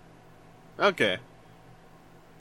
So I'm, I'm also trying to think of them in terms of like, what if someone did just end up with one of these? Because like Slug was kind of looking like the one who just sort of carries himself well. Yeah. I, I'm I'm I'm just I'm waiting for that scar. Yeah. Just waiting, waiting. Waiting for them to reveal that snarl, which will probably be done in the most like just sighing, like this. There's no reveal to this kind of way. Probably. uh, it was funny when they revealed Scar, and then it was like, "Yeah, we got one more to show. You know who it is. I can't tell you because we have a cycle we have to follow." It might be Slash. Might be very- We might throw you off. Be very funny if that. I would actually be. That would get me to just start buying them on the spot. if I'm like, we just trolled. We skipped Snarl. Screw him. We're, we're doing another slash. wasn't in three frames of the movie. Who cares? We're doing paddles. Yeah, hell yeah. Uh, well, congrats on on catching the Grimlock. Um, I was just looking to see who he ships with because I have lost track of core class one hundred percent. Uh, and I actually do want to pick up Thundercracker. So I hope this wave shows up at GameStop where I can at least get ten percent off, please. Um, excellent. Well, bumping along from there, we did some core line, some core class. Aaron, what have you got to talk about? Uh, how about the Beast Alliance Optimus and Skullcruncher? So that is because Beast Alliance is a whole thing too. Those are the ones who have a friend who can turn into a weapon or a hat, right? Yeah, or or kind of both. I So I'm gonna get a picture. I need O- Optimus, his his transformation ex- basically is you you kind of stand him upright, you pop his chest out, rotate it 180 degrees, and put it back in. No elbows. He's got knees and ankles, um, kind of because the transformation, um, but nothing outstanding. Well, it's like ball joint hips, but he does a good job of blocking himself in, in a couple of axes and then Skullcruncher actually uh, weighs more than Optimus and may even have more parts than him. I, I yeah, the, this play pattern looks so fun. And then and I wanted to get the RC, and then she came out, and I saw the price in Canada, and I went like, "Damn it! Just make these fun." yeah, like like there is a fun aspect to it. So you like put Skullcruncher on Optimus's head, Yeah. and then you like twist him and pull his chest down, or his like you you you tear his back over sideways. That ends up making like the chest armor for Optimus, and so then you can take his tail off and his the like his top jaw off.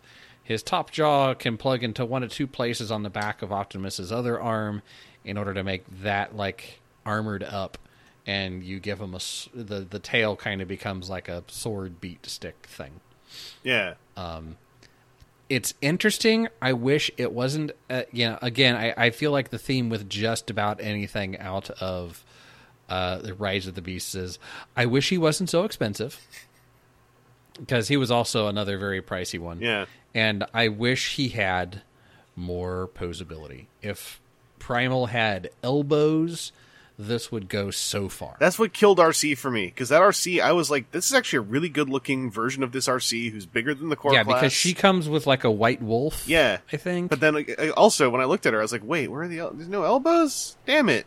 yeah, Now, I think that w- I Yeah. think that was true of when they did this gimmick in Cyberverse too, because they were really concerned with stability on these things.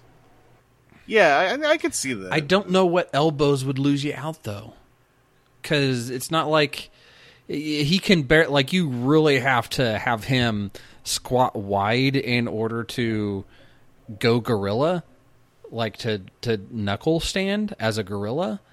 And if you had, you know, even with that and a little bit of elbow, then you could kick his elbows out a little bit. But he's not. But because his arms are straight down from the shoulder, like it, it looks even worse.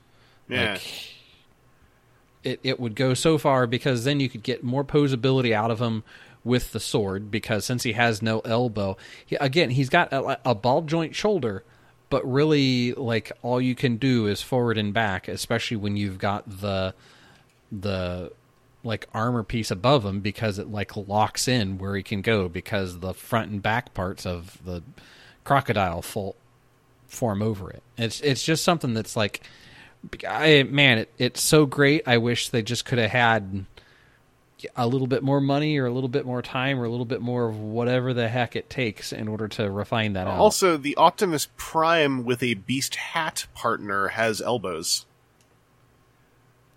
He- He's got ball socket elbows. So the Isn't he special? yeah, I was saying it, it looks like they. It, it is feasible. I, this is a slight tangent, but when I went to look for the primal with animal partner, I now can put to words why I keep getting mixed up with everything in this line. There's also an Optimus Primal with animal partner who's called Aerostripe, who is a little tiger who turns into a thing. That Optimus Primal also has elbows and is slightly smaller. There is also an Optimus Primal Beast Alliance who just turns into a gun. And I've found the word. So the thing that I thought were deluxes are actually called battle changers because all they do is transform and they look about deluxe size. However, the battle changers don't seem to have elbows generally. But they Uh, are bat- similar. Yeah, if- Ah. battle changers are a little bit smaller than a deluxe. Are they? Okay, because Yeah. on a sh- on a shelf they had a deluxe-ish look. Why do I feel like we need to write these things out and put them on walls and then get like brightly colored yarn in three or four different colors in order to make connections? There's also a lack of wording on the packaging to make a lot of this clear. okay, because yeah, the battle changers are what I kept thinking were the deluxes until I looked at the robot mode photos and I was like, wait, those don't those don't look as cool though as the ones in the Buzzworthy three packs.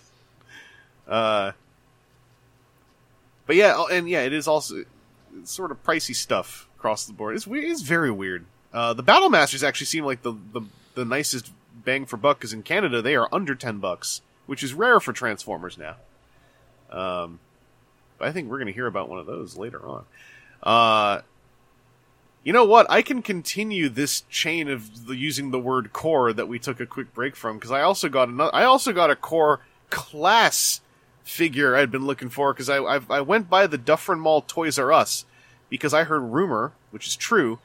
Toys R Us Canada has finally returned most of the prices back to MSRP. You want to know how they did it hmm. though? Oh, is everything like on permanent thirty percent off? sale Everything is on permanent sale with the original deranged price still listed with a cross above it so that you can always remember the dark year and a half that was So it's the K- it's the KB Toys method. Yep. Then, so our where they just print the cut the the old, the KB Toys price slashed through it so on the on the uh, the the the price tag. So yeah, so the core class toys were were marked back down to seventeen dollars, and they had the legacy wave I never saw, which had Bomb Burst in it. And then Aaron, I remembered you're talking about Bomb Burst, and I decided to leave him there, uh, even though even though he is a mold I don't have. Uh, I also saw Skullgrin at Walmart, and I decided, based on both of your feedbacks, I was like, you know, I really like these Pretender designs, but I will. I am not going to purchase them at retail. they don't sound as fun as I want them to be. But I did find the little shockwave I've been looking for because I like the core class Decepticon trio of Megatron, Starscream, and Soundwave, and I really wanted this shockwave to finish off the quartet. So finally got him. Uh, I love this little figure, even though his knees don't work right. Because you can see there on his knees, there's like a pair of nipples on his kneecaps, uh, and you see on his boots, there's like a couple little sockets down there. According to one Graham Slayer's hoop, on on his copy, those nipples peg into those little sockets that on the inside of those things you otherwise would never see, other than like for the sake of putting the nipples in. Doesn't work on mine. Doesn't work on someone else's in my chats. So uh, that part doesn't work. But also it's fine because it's basically that's a swiveling joint connected to a ball socket joint. Uh, so it just it's you can you can have some linkage articulation. You can cover the knee joint the way I have in this photo. Uh, it's a lovely core class figure. He's only really missing a waist joint, and he transforms pretty much into the fully decked out version of Siege Shockwave's battleship mode, uh, which had that awesome, awesome shape with the winglets at the back and the little bridge. Uh, it's all there. This one comes with a weird bright red uh, radar dish, which actually kind of works. It, it it adds a new shape to the battleship mode that looks really cool. If you don't like it, you can just leave it off. Uh, and it's it is in no way, shape, or form the Bumblebee movie core class Shockwave. This is a completely new design. Uh, I like it a lot. Uh, I recommend it if you can find it. If you like your core class Decepticons, he is easily up there with Starscream and Megatron. Um, Soundwave, I will admit, he's there because he's Soundwave. He's kind of a bunk little core class toy. Robot mode's fine. The transformation's doofy, and the the boombox mode is just, looks bad. Uh, but uh, Shockwave is, is absolutely on par, and I'm very happy with him. Um, someday I would like to get Bombburst and Skullgrin. Hopefully, I can get regret ones from someone someday because like, seventeen bucks for Bombburst when I know that he's not super cool. Thirty three bucks for Skullgrin when the best I heard about him was he's probably not very cool. Uh, it's, it's a shame about the Pretenders, but um, moving on from that, unless does anyone got any hot takes on this shockwave? Did anyone? I'm curious. Did either of you remember this exists? Because I know I've encountered people who didn't know this toy actually existed. Y- Yeah, I got. I guess he's right here. Yeah, Talked yeah, about him I before. got one too. Okay, okay. Uh, because of the Bumblebee one, I have encountered at least two people who were like, "Wait, they did another one," so I could not remember anymore uh, if we'd gone into him or not. But uh, let's swing it back around for our, our final lap, as it were. Um, TJ, what have you got going on? Uh, so you know that whole third party thing I mentioned earlier. Yeah, you agent of the Pinkertons. You never will touch the third party. They are dirty, dirty patoo. Uh, I got Fans Hobby Boss Man. I was at that convention. I, I saw that toy in person. It looked really cool. I didn't buy him because I didn't have enough money. But uh, uh, how, Yeah, how's uh, he? Oh, Actually, this this is uh, this is by proxy of Edgar, who we all know. oh, hell yeah. Okay, yeah, yeah. Uh, so, um, I, I, my issue with third party is generally like the sometimes the engineering can be like way more complicated than I care to deal with. Like, it's, like a little bit too panely for me, a little bit too involved. This doesn't hit that spot. Like I could transform this thing without the instructions, so already I'm like on board with it. Yeah, Um, the- I have kinda, a. I was okay. gonna say it's kind of the thing with the little fans hobby headmasters is, is like I have Athena, who's probably the fiddliest, I think, but they they are generally like very solid, simpler kind of things. Uh, I yeah, like I have a weakness for uh, Euro G one. Like Mm-hmm. I just have that little fascination. I'm staring at the G one boss on my shelf right now. So like, yeah, I'm pleasantly surprised at the toy. Um, I did not know that it had like old school like flip up headlights. That's a cool little touch. Oh, nice. Uh, yeah. Um, he just he yeah he looks good all around. Really nice, solidly made. Uh, everything like tucks together really nicely all the way around him. Uh, I have a loose left hip on mine that's kind of killing my buzz on the toy. Ooh, that's That's not as bad as what killed my Buzz and Athena, which was the head got stuck, and when I pulled it out, the head got crushed by my pliers. Um, They sent a replacement, but but I know how that feels because it actually put me off of um, picking up the rest of the headmaster little ones because I was like, I just not vibing that much with Athena. I want a big, chunky fans hobby thing. Um, right. But uh, is it is it a ball socket hip or is it like pinned and etc.?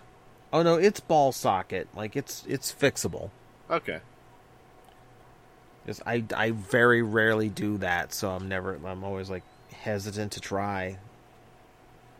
Um I beyond that, like it's a. I mean it's still a cool figure. I still love the headmaster tricks to it. Like I mean, uh yeah, the head coming off and becoming a driver, always loved that in a headmaster. Mhm. Um yeah, and I, I really like that. I mean, I like they went the extra mile and molded the brand new weapon for him.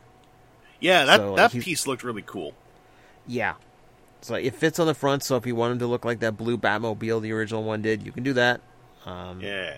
Or it just makes a nice little like hand rocket weapon. Yeah, you, I I actually I, I will say I almost bought it, and there's a funny reason why I didn't, and I never really said it anywhere. Uh, so Chosen Prime had it in a display case next to G1 Boss to you know show where it came from, Mm-hmm. and the whole time I was like, oh, I'd love to pick that up. I had that when I was a kid. When I finally got there and I looked in the case, I looked at G1 Boss and I was like, "Wait, you're not who I thought. I, n- I don't. I never had that one.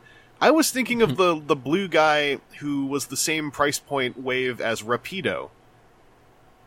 Um, who was a darker blue guy, but he was smaller and just had a little engine gun. I had mixed them up, and so I actually changed my plans and and pivoted my opened my budget up to something else because I was like, I actually didn't have Boss as a kid, and thus have actually lost interest in purchasing this. uh, I also was like, I was like, people are lining up for this thing, and if I've already lost a bit of interest, I don't want to line up and potentially buy one when someone was more excited for it. Uh, I was able to, I could have bought one the second day, I will say, but I, I had talked myself out at that point and spent the money elsewhere. But yeah, that was my funny little story. Is Chosen Prime's very good display showing where it came from informed me that I had forgotten, I, I had misremembered which toy I had as a kid, and then actually talked me out of buying it. but I never told, I never told Chosen Prime that. That probably would not have been helpful. Uh, are you think? Are you thinking of of? Uh, or did you did you get any of the other fans hobby headmaster little ones? I actually didn't. Because again, me third party, this is a very rare thing for me to indulge. Have you have you been at all tempted to look into the other two uh, convention ones, like the the wind the wing wind car and the pyro? Um, probably not. Uh, like a big appeal to this for me is the fact that like I've got the I've got the original and I really like the original. Yeah, So, yeah.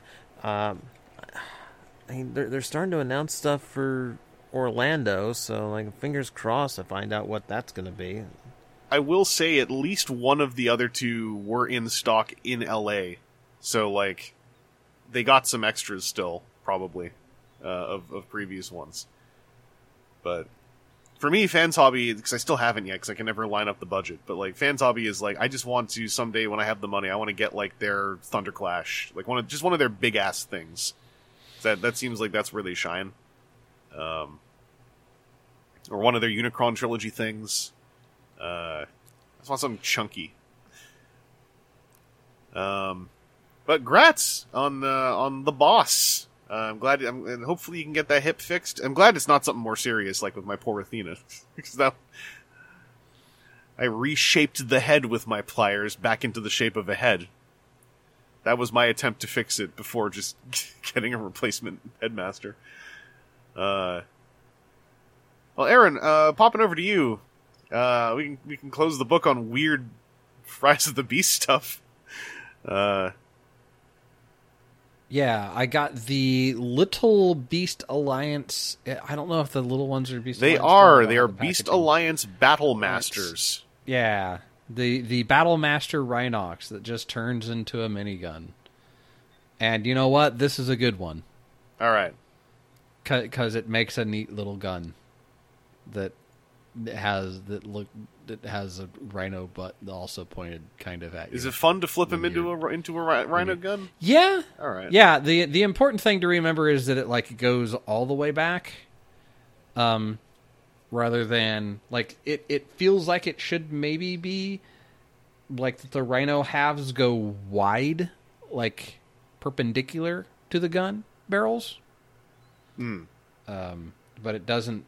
It does not sit well that way to be like like you know like if you had some sort of shield around your minigun a little bit and you can kind of uh, like you can kind of do that and if you really needed to for like hand clearance issues for his five millimeter peg uh, you could do that some but uh, that that makes a decent minigun Nice. I and if I were in if I were in the I'm gonna buy a bunch of these to pose for things, that would be a happy purchase. a swarm of rhinoxes.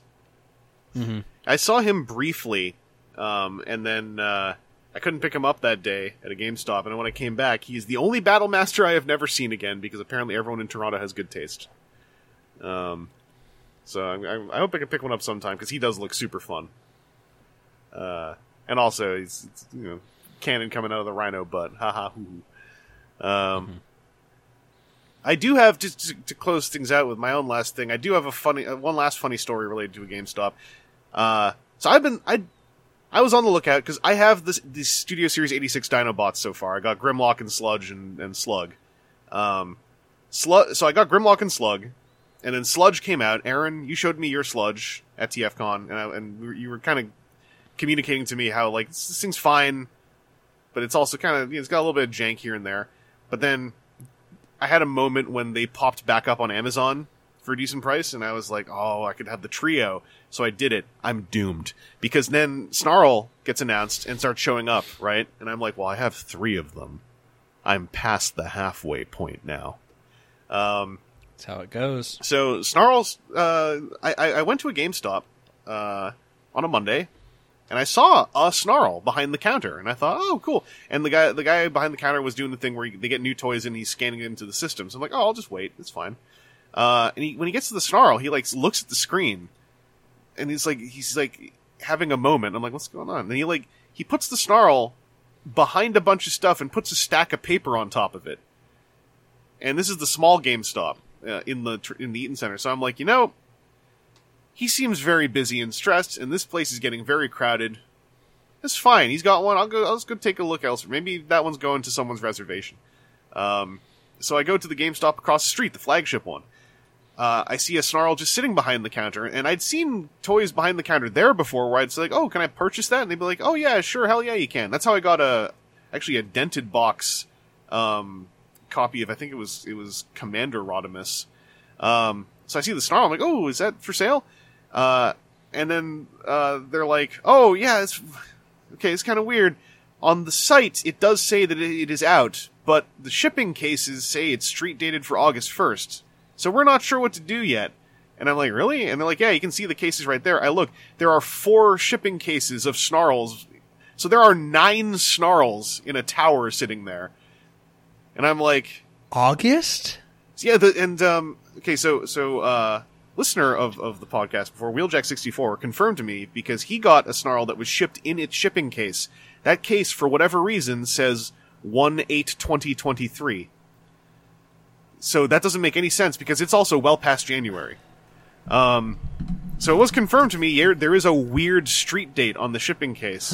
But you, you're not gonna you're not gonna sit in those cases for two and a half months in a GameStop. No, Yeah. and Ga- games Ga- GameStop might not be around in two and a half months.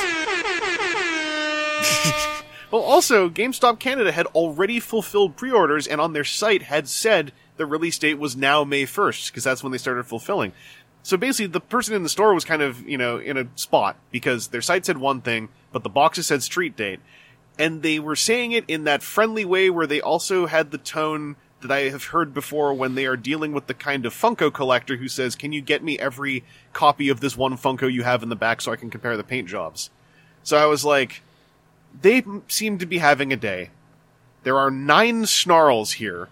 And they said maybe just check back next week. So I was like, okay, okay, it's all cool. I was like, I'm not going to start something about this, and I'm not going to pester them. I was like, I'll just check back in a couple days, because even if they put them up for sale today, there are nine of them, and they are leader class. So I'll just I'll hedge my bets a little bit. So I'm checking back throughout the week. No sign of a snarl anywhere. I'm checking some some sightings here and there. No sign of people saying they found snarls either. So I'm like, like where are they? Um. So uh, the other day, uh, uh, literally on the Thursday that was them setting up for the launch of the new Legend of Zelda game, which sounded sounds like a nightmare because they had a sign saying we're going to be open at 11 p.m. and someone who was asking about it um, got them to say, yeah, we're going to be open till at least 3 a.m. So I was like, "You- you're going to be open from 11 p.m. till 3 a.m. to sell one game? Ah. Uh, and they had way more staff in the store too. There's lots of restocking going on. I saw one snarl on the shelf, so I grabbed him. And like, there were so many extra staff that when I was paying for him, someone I have never in my life seen before carrying a pallet of like toys walked by saying like, "Oh, you, you should tell him about all the other new Transformers SKUs that he could be pre-ordering." And the poor person behind the counter like was like, "Yeah, I mean, do you want to pre-order anything?" I was like, "No, no, it's okay. I go on your website. I've pre-ordered everything I would ever need." With that, you know, the non the non-winking wink of like, "Don't worry, I understand why you're saying this, and I am going to make this painless for you." uh, so anyway, finally got Snarl. Um, Snarl is the best leader class Dinobot they have released so far by a country mile, uh, as far as the build quality and hand feel. Um, feels fantastic. Very clever transformation scheme. Every single, the shoulders are ratcheted, hips are ratcheted, knees are ratcheted, and the best part is the ratchets work. And they aren't jiggly and weird. They aren't odd and loose. They all just work. All the joints work. He comes with Snarl's famous sword, famously held by Grimlock most of the time. So you finally got that thing. Uh, the, the, like I said, the transformation is really clever, very fun.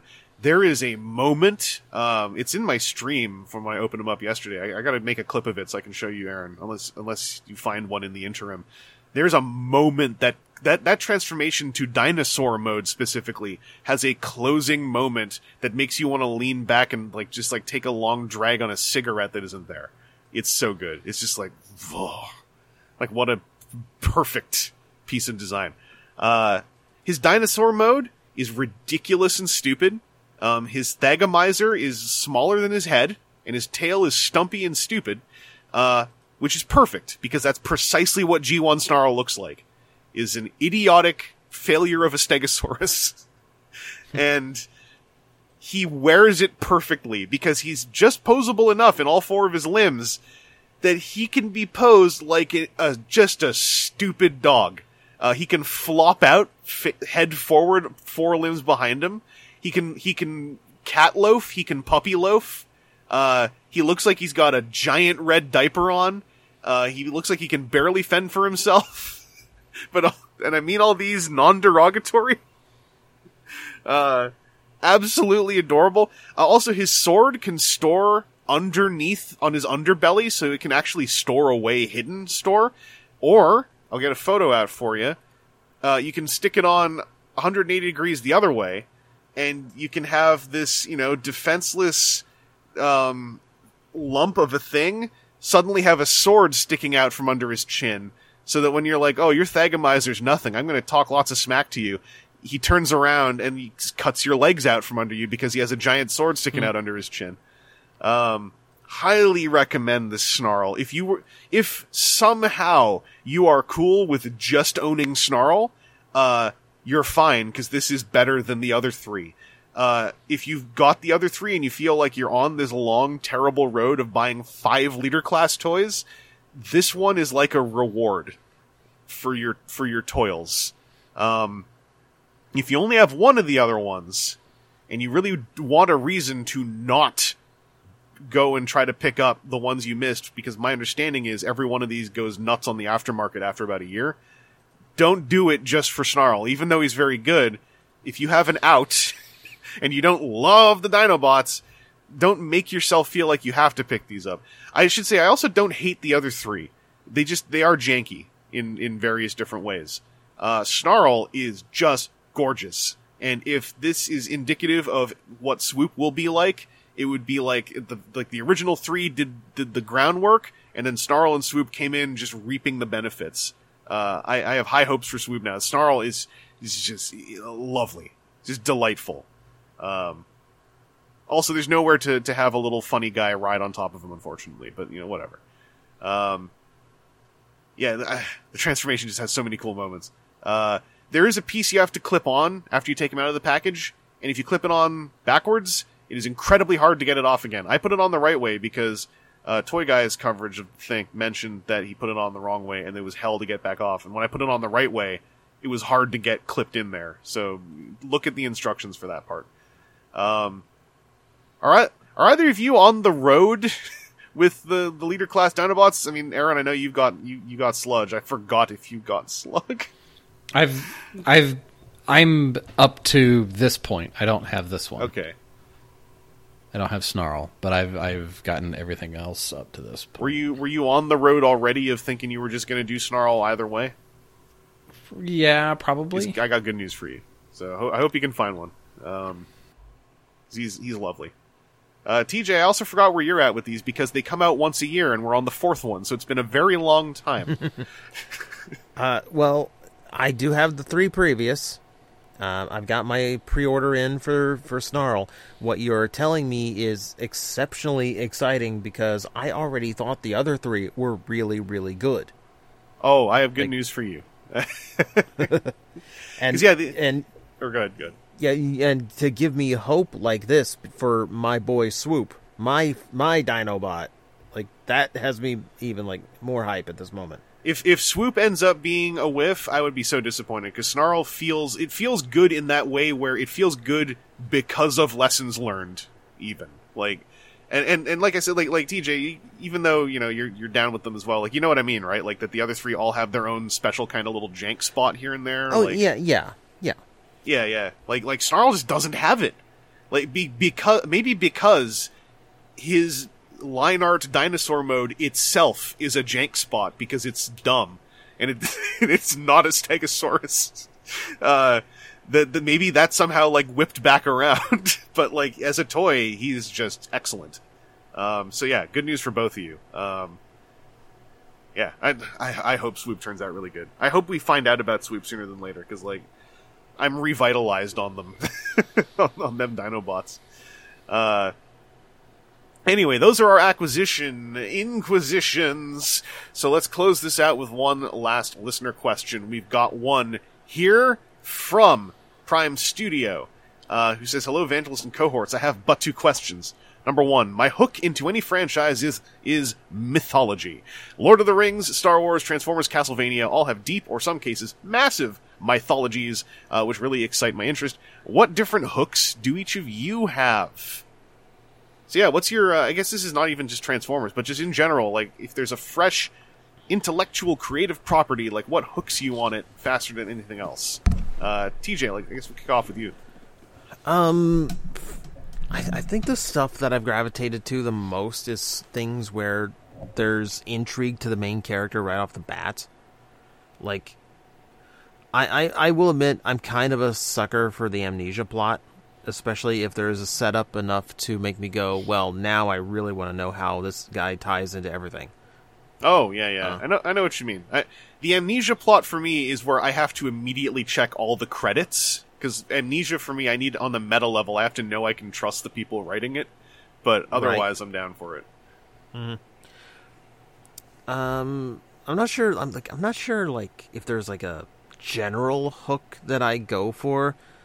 Um, like, like, like not not in the way of the like the questions asking at least. Um, like mythology's great.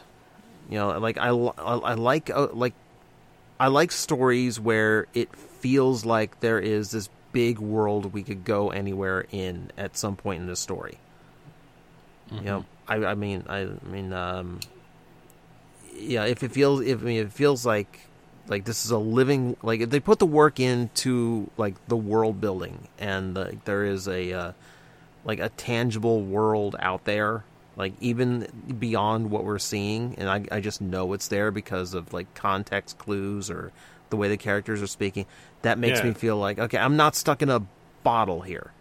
Like there, there's way more out here, and it's just a matter of time before I see it. That's more. That's more in, in, into uh, into my hooks. Yeah, it's not my my biggest hook, but one of my main hooks, demonstrably over the years, is world building. But I, I also have come to realize, like specifically, what it is that hooks me. It's not so much the world building, but it's from a, a Twitter thread that was going around a couple weeks ago. It's where the world building has a tangible excitement that specifically came from coming up with a good story that got you so excited about it as the writer, you then developed a world around it. Like it's a very specific flavor of world building, but whenever I encounter it, I like know it immediately and it hooks right into my nose. Where like it's not like oh I had this whole world and now I'm figuring out the stories I'm going to tell. It's like I had this cool story and I, it was such a cool story it made me think of why this happens and that made me think of why this happens. So there's Made you think of the, w- why the world was there for the story. yeah, and and so in in this in terms of world building, what that creates is this specific sense of eager flexibility, and uh, for something that has been criticized for how it did it, like I would actually say IDW two Transformers still, even though I think there's a chance that that one did go world building first, perhaps on a writing level, the delivery rode a line where I still felt like there was a story to be told before the world building. Uh, that's one where I could probably get into a hot, hot debate with people who disagree with me about it because I, I could totally see how that that is riding the line, but that's like the edgest case of it, where like, as, as opposed to you know something where it, feels like I'm being told all about the world and I'm just kind of sitting there going like, okay, but what happens, right? Um, that was sort of the crux of that Twitter thread too, but that that thing got heated. I was just spectating. Um, anyway, yeah. Uh, we, so we got that. Aaron, what about you? It's a hook for you uh, that that gets you into Uh, the thing. I when a world seems like it can be lived in is is always one. There's some like sci-fi. So I, you know, a, big fan of science fiction. I like Trek. I like Wars. I like Battlestar. I like all of those things. Um, but sometimes you'll see like a, a sci-fi film that just you don't see how that world could be lived in. Like it, it, it may look like a lived-in world. What was one of them that was? Um, oh, what was the the world the the planet of a thousand worlds or whatever? Um, Uh, oh crap! Uh, I sort of think I know what you mean, but now I'm yeah okay. I'm blanking. I'm but it was one that was like you know the yes, this is a very interest you know interesting world, but there's nothing about it that seems like this is something that that like could be lived in. would you would you say like a theme it- park ride would be a way to describe it, where it's like Yeah, yeah. Where it, it, it's it's very shallow. You know, I especially like what the newest couple of Trek shows have done. Of you know, Pic- Picard season three, especially if you watch some of the like. Everybody's office seems yeah, it seems like an office or it seems like a room, and then you like see some of the behind the scenes. Where like, okay, these things that are sitting in here, like it's not just back you know we didn't just go and grab background filler chaff what we went was we like okay well this is for this captain. He served in this time on these ships. So the couple of ships that are in the background are the ships that he served on. And you know maybe he kind of name drops one of them and then like okay the stuff that's on this guy's desk well he's an engineer. And so it's like it's a side project that's halfway apart is on his desk because he's an engineer. And and it's things like that that make you feel like oh it anchors the person to the environment and it shows how this is a world that is being lived in versus you know it's not just all 3D FX after after filming is done that they layer in stuff behind it to make it look all whiz bangy it's like the the little subtle touches that make it clear that like you know costume design isn't just how does this look outlandish costume design is okay well what would Worf have on his uniform or whatever and and why is it there type of things Yeah. you know when it's when somebody does that level which is you know uh, uh, you know real similar to kind of what you guys said yeah. um, I- you know that that's that's what really will like draw me into it for sure um, for at least for TV shows and movies you know it's, yeah. You know that's so, sometimes it's popcorn flick, but like for when I'm like I want more of thing, you know, I'm I'm really looking forward to Strange New World season two because season one got me good with some of the the character arc and things that are there and stuff that you thought were just like a little thing in the beginning. Oh no, they actually meant it. Um, which then it's kind of the opposite of Star Trek Discovery, which is another Star Trek and it's by a lot of the same people, where that's just the mystery box thing. And I watch it because it's Star Trek and because I feel like I have to. But it's not nearly as it doesn't pull me nearly as well when it's like, oh, there's a big mystery over the season that we're going to figure out. Um, and and doing it poorly, where it seems like they changed what that's going to be three or four times. I uh, I remembered which- I remembered the the kind of quote now from that that that point earlier. You're actually you're talking about lived in things that jostled my memory. Uh, it's when it's it's the difference between a story that is in service of the lore versus lore that's in service of the story. Um, Yes. and I'm always about in service of the story uh, as, as much as possible. 'cause I, and I have in past been been um, not bribed, I guess. but I've been I've been won over by by the candy of story in service of lore. Because in the short term, once you're deep into a thing, it is really easy to like just hook you in with that kind of stuff. But it's- mm-hmm. it's actually been the kind of the constructed way that the audience has been told to enjoy some franchises in the last few years that put me mm-hmm. more off of that because it started to feel like there were entire pieces of media coming out in service of the lore, and by that I mean in service of you go to watch this in order to then go to YouTube and confirm that you're smart because you mm-hmm. recognize things. And it's things like cyberpunk when cyberpunk is a theme in a thing, and it's like, okay, well, why is it cyberpunk? Is it cyberpunk because there's something in the story that's cyberpunky, or is it cyberpunk because 2099 happened when these guys were writing it and they thought, hey, this is where we should have our our story about something? You know, it it like there there are a ton of stories that you could tell that have cyberpunk implications or reasonings or life around. And then there's a ton of stories that get told in something that like you could tell this story in with very little changes in modern day or or in you know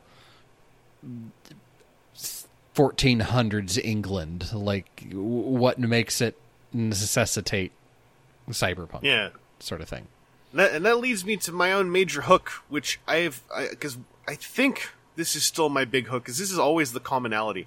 It's when you have a very specific flavor of moral gray zone introduced, especially in a story where moral gray zone is implied to not be as much of a thing. Um, And again, this has to be in service of the story, and it can't be the other way around. And so that's why there's because obviously moral gray zone can be a real ham-fisted edge lord kind of concept. Um, but two examples of like where it just it, it hits me right away. There's a reason why my favorite Star Trek is Deep Space Nine, right? Uh, because that is one where it's not even like all about the dark moral gray zone necessarily. Obviously, there are stories where that is the crux, but like mm-hmm. Deep Space Nine is showing you this is Star Trek, but maybe you've always felt like how is everyone so unflappably camaraderie and happy all the time? So we're going to show you, like, okay, here's Star Trek where maybe like folks, you get to see them when they have kind of had it a little bit, or, and you get to see a couple of Enterprise crew members when they're not on Star Trek: The Next Generation and they've been moved somewhere else, and maybe they are also, also starting to kind of have it with things a little bit. And that that's where you can really hook me in. Uh, for Transformers, easy example would be Transformers animated, when we are it is it is demonstrated that the Autobot regime is actually kind of a regime in ways, but it's been so off screen you were never thinking about it. Then when you finally see it on screen, you're like, the Autobot command is maybe a little spooky. Like maybe they are they are actually kind of scary to think about. Or uh, in the comics, Till All Are One being the big one, because then you're showing me Transformers political intrigue, which and, and post-war Transformers in general just wins me over so much when you show me cartoon characters when they're not on screen during the cartoon. Like that that kind of thing just just hits me so perfectly. Um, I know the Star Trek thing can actually be a bit bit controversial, not with you, Aaron, necessarily, but like I know it's the the notion of questioning the utopia can be a very off-putting thing for some Trek fans, but it also is like what gets me interested. And, and and there are times when they've done that in Star Trek where I've just watched clips and I'm like, no, this ain't the same thing. Like, you know, when when you have like the um the the time cops in in uh what's it called Star Trek Enterprise, like all the weird time cop Yeah. plot lines where I'm like, like this isn't moral quandary. This is just ridiculous. Like this, this isn't questioning anything. This is just goofy. like, um, but I, I also I'm always I always am ready for stuff with Section 31, and my understanding is because I haven't watched tons of Trek still is that like Section 31 at times can also be wielded more like a club than like a scalpel. Um, Yeah, season two disco I think dealt a lot more well, like season one and two had some section thirty one stuff.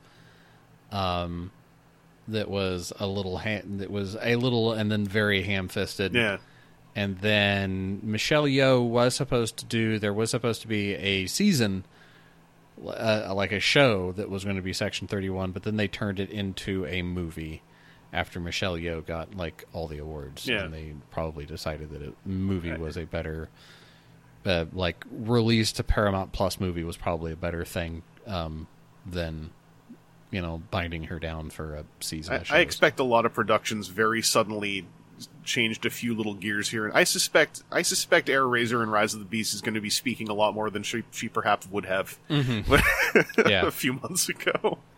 Uh, but uh, yeah, yeah. I'm not, I'm not going to go on the full tangent. My whole thing with Section 31 is that, like, I think the key with Section 31 is they can never lose. Like, they, they have to have the reverse utopia effect, but you can't use that to also just inflict aimless sorrow on characters. They just need to be scary, and they need to be present, but only when it is going to be in service of a cool story that will make you go, oh no, it's them. Like, if, if they're in a whole season being supervillains and and thus going to have to lose at the end. That to me is is a very risky and ham-fisty way to, to use an element like that. Um, I have not seen it by the way, so I'm just making guesses. uh, anyway, question number two from Prime Studio: If Beast Wars had been the "This is G1 reimagined" line some of us first thought it would be, with the Alligator Megatron and Bat Optimus Prime, and you were tasked with making it a successful show, where would you have taken it as a writer? P.S. Thank you so much for the previous shout out on a question. I look forward to every episode. So, Beast Wars, uh, you're you're in charge of some of the writing of it, and they are actually just going through with the mini comic. It's still the Autobots and Decepticons. Now, for some reason, they turn into squishy things and they're small. Um, I think this actually it's ripe for concepts. However, I think an important thing to note: any concept I'm thinking of is informed by the existence of original Beast Wars, and I I don't really know if it's easy to divorce that knowledge from answering this question. to be honest, So, if you're starting over and G1 reimagined, I'd would you put it modern day or would you have it be prehistory? Prehistory? Prehistory. story. I th- oh boy, because I think So, Or go, what's go. what's the logic? G1 is all about the modern day interactions. Yeah. yeah, but what, what's what's Like- what's the logical conclusion of modern day that we go from modern, like military vehicles and cars and trucks to animals? because I'm about to say oh time travel, but I'm saying that because Beast Wars happened the way it did. That's informing my answer. Uh, so I think the way you'd roll with it in that capsule, it's not time travel. It is something went down where all the Transformers had to go into hiding. Like they they cannot. It's not just robots in disguise because you've done you you have been acting up too much.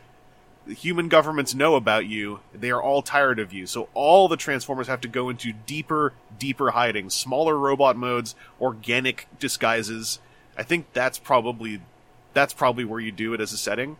Uh, and then that adds the the bonus of human interactions are on a much different level now because when Transformers interact with humans in G1, they're all giants and humans are little. Mm-hmm. Now they're not only on the back step and in hiding. When they interact with humans, they are b- basically looking each other eye to eye when they're interacting. I think that could be kind of cool. Yeah, R- Rhinox would be overly large because he's a rhinoceros. Yeah. but all of the all of the other Autobot like rat would Rat Trap be rat sized or would he be like I think you. freakishly large animal that looks like a rat. I think it's rat size, and he grows in robot mode because Soundwave did it. Since we're in that level Okay. of proximity, like Yeah, I mean, if we're carrying the G1 characters over as Beast Wars characters, that actually plays. yeah. Uh, because I was thinking like otherwise cheetahs are like what in the 120 to 150 pound range, so they're slightly smaller than human sized. Gorillas are gorilla sized, which is approximately human sized. yeah. Alligator stands up, head Yeah. folds down, it's roundabout human size.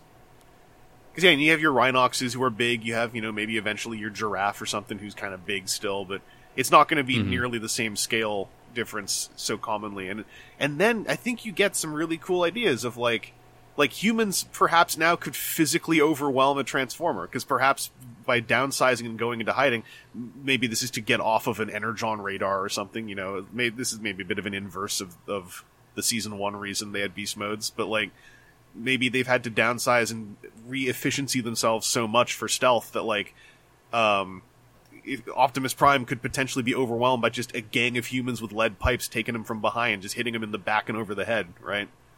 Um, like shocking all his systems. Uh, there, there could be a lot of cool stories that I assume would eventually lead to, um, you know, the machine wars where everyone, be- maybe one becomes a vehicle again, or, or there is a vehicle transformer somewhere that like tips the balance. There, there's so many ways to go off of that, obviously, but like to me, that's kind of where it would it would it would exist.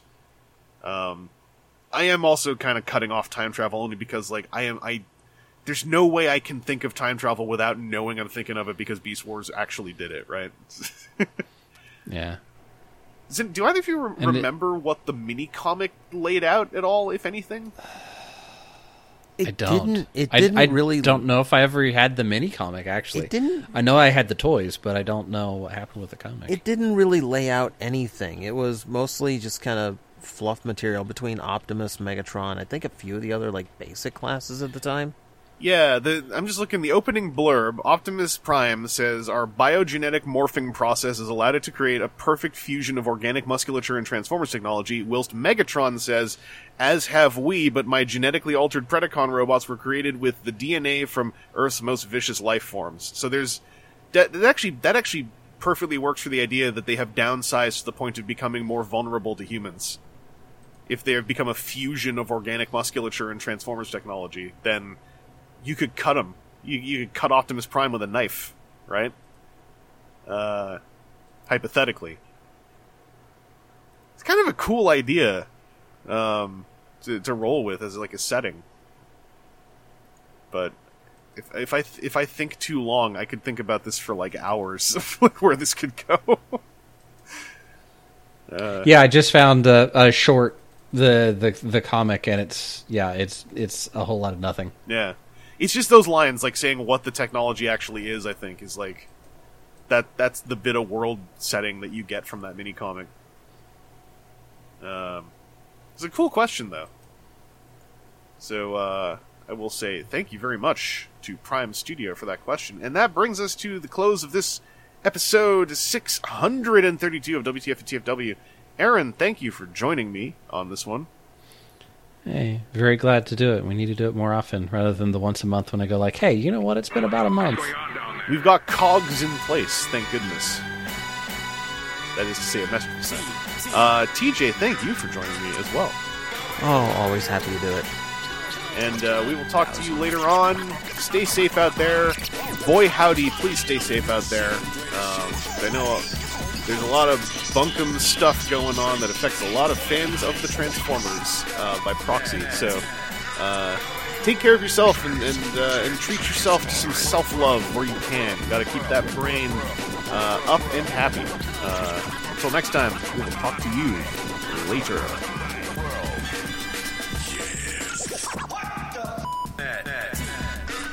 Now I must stop my recording.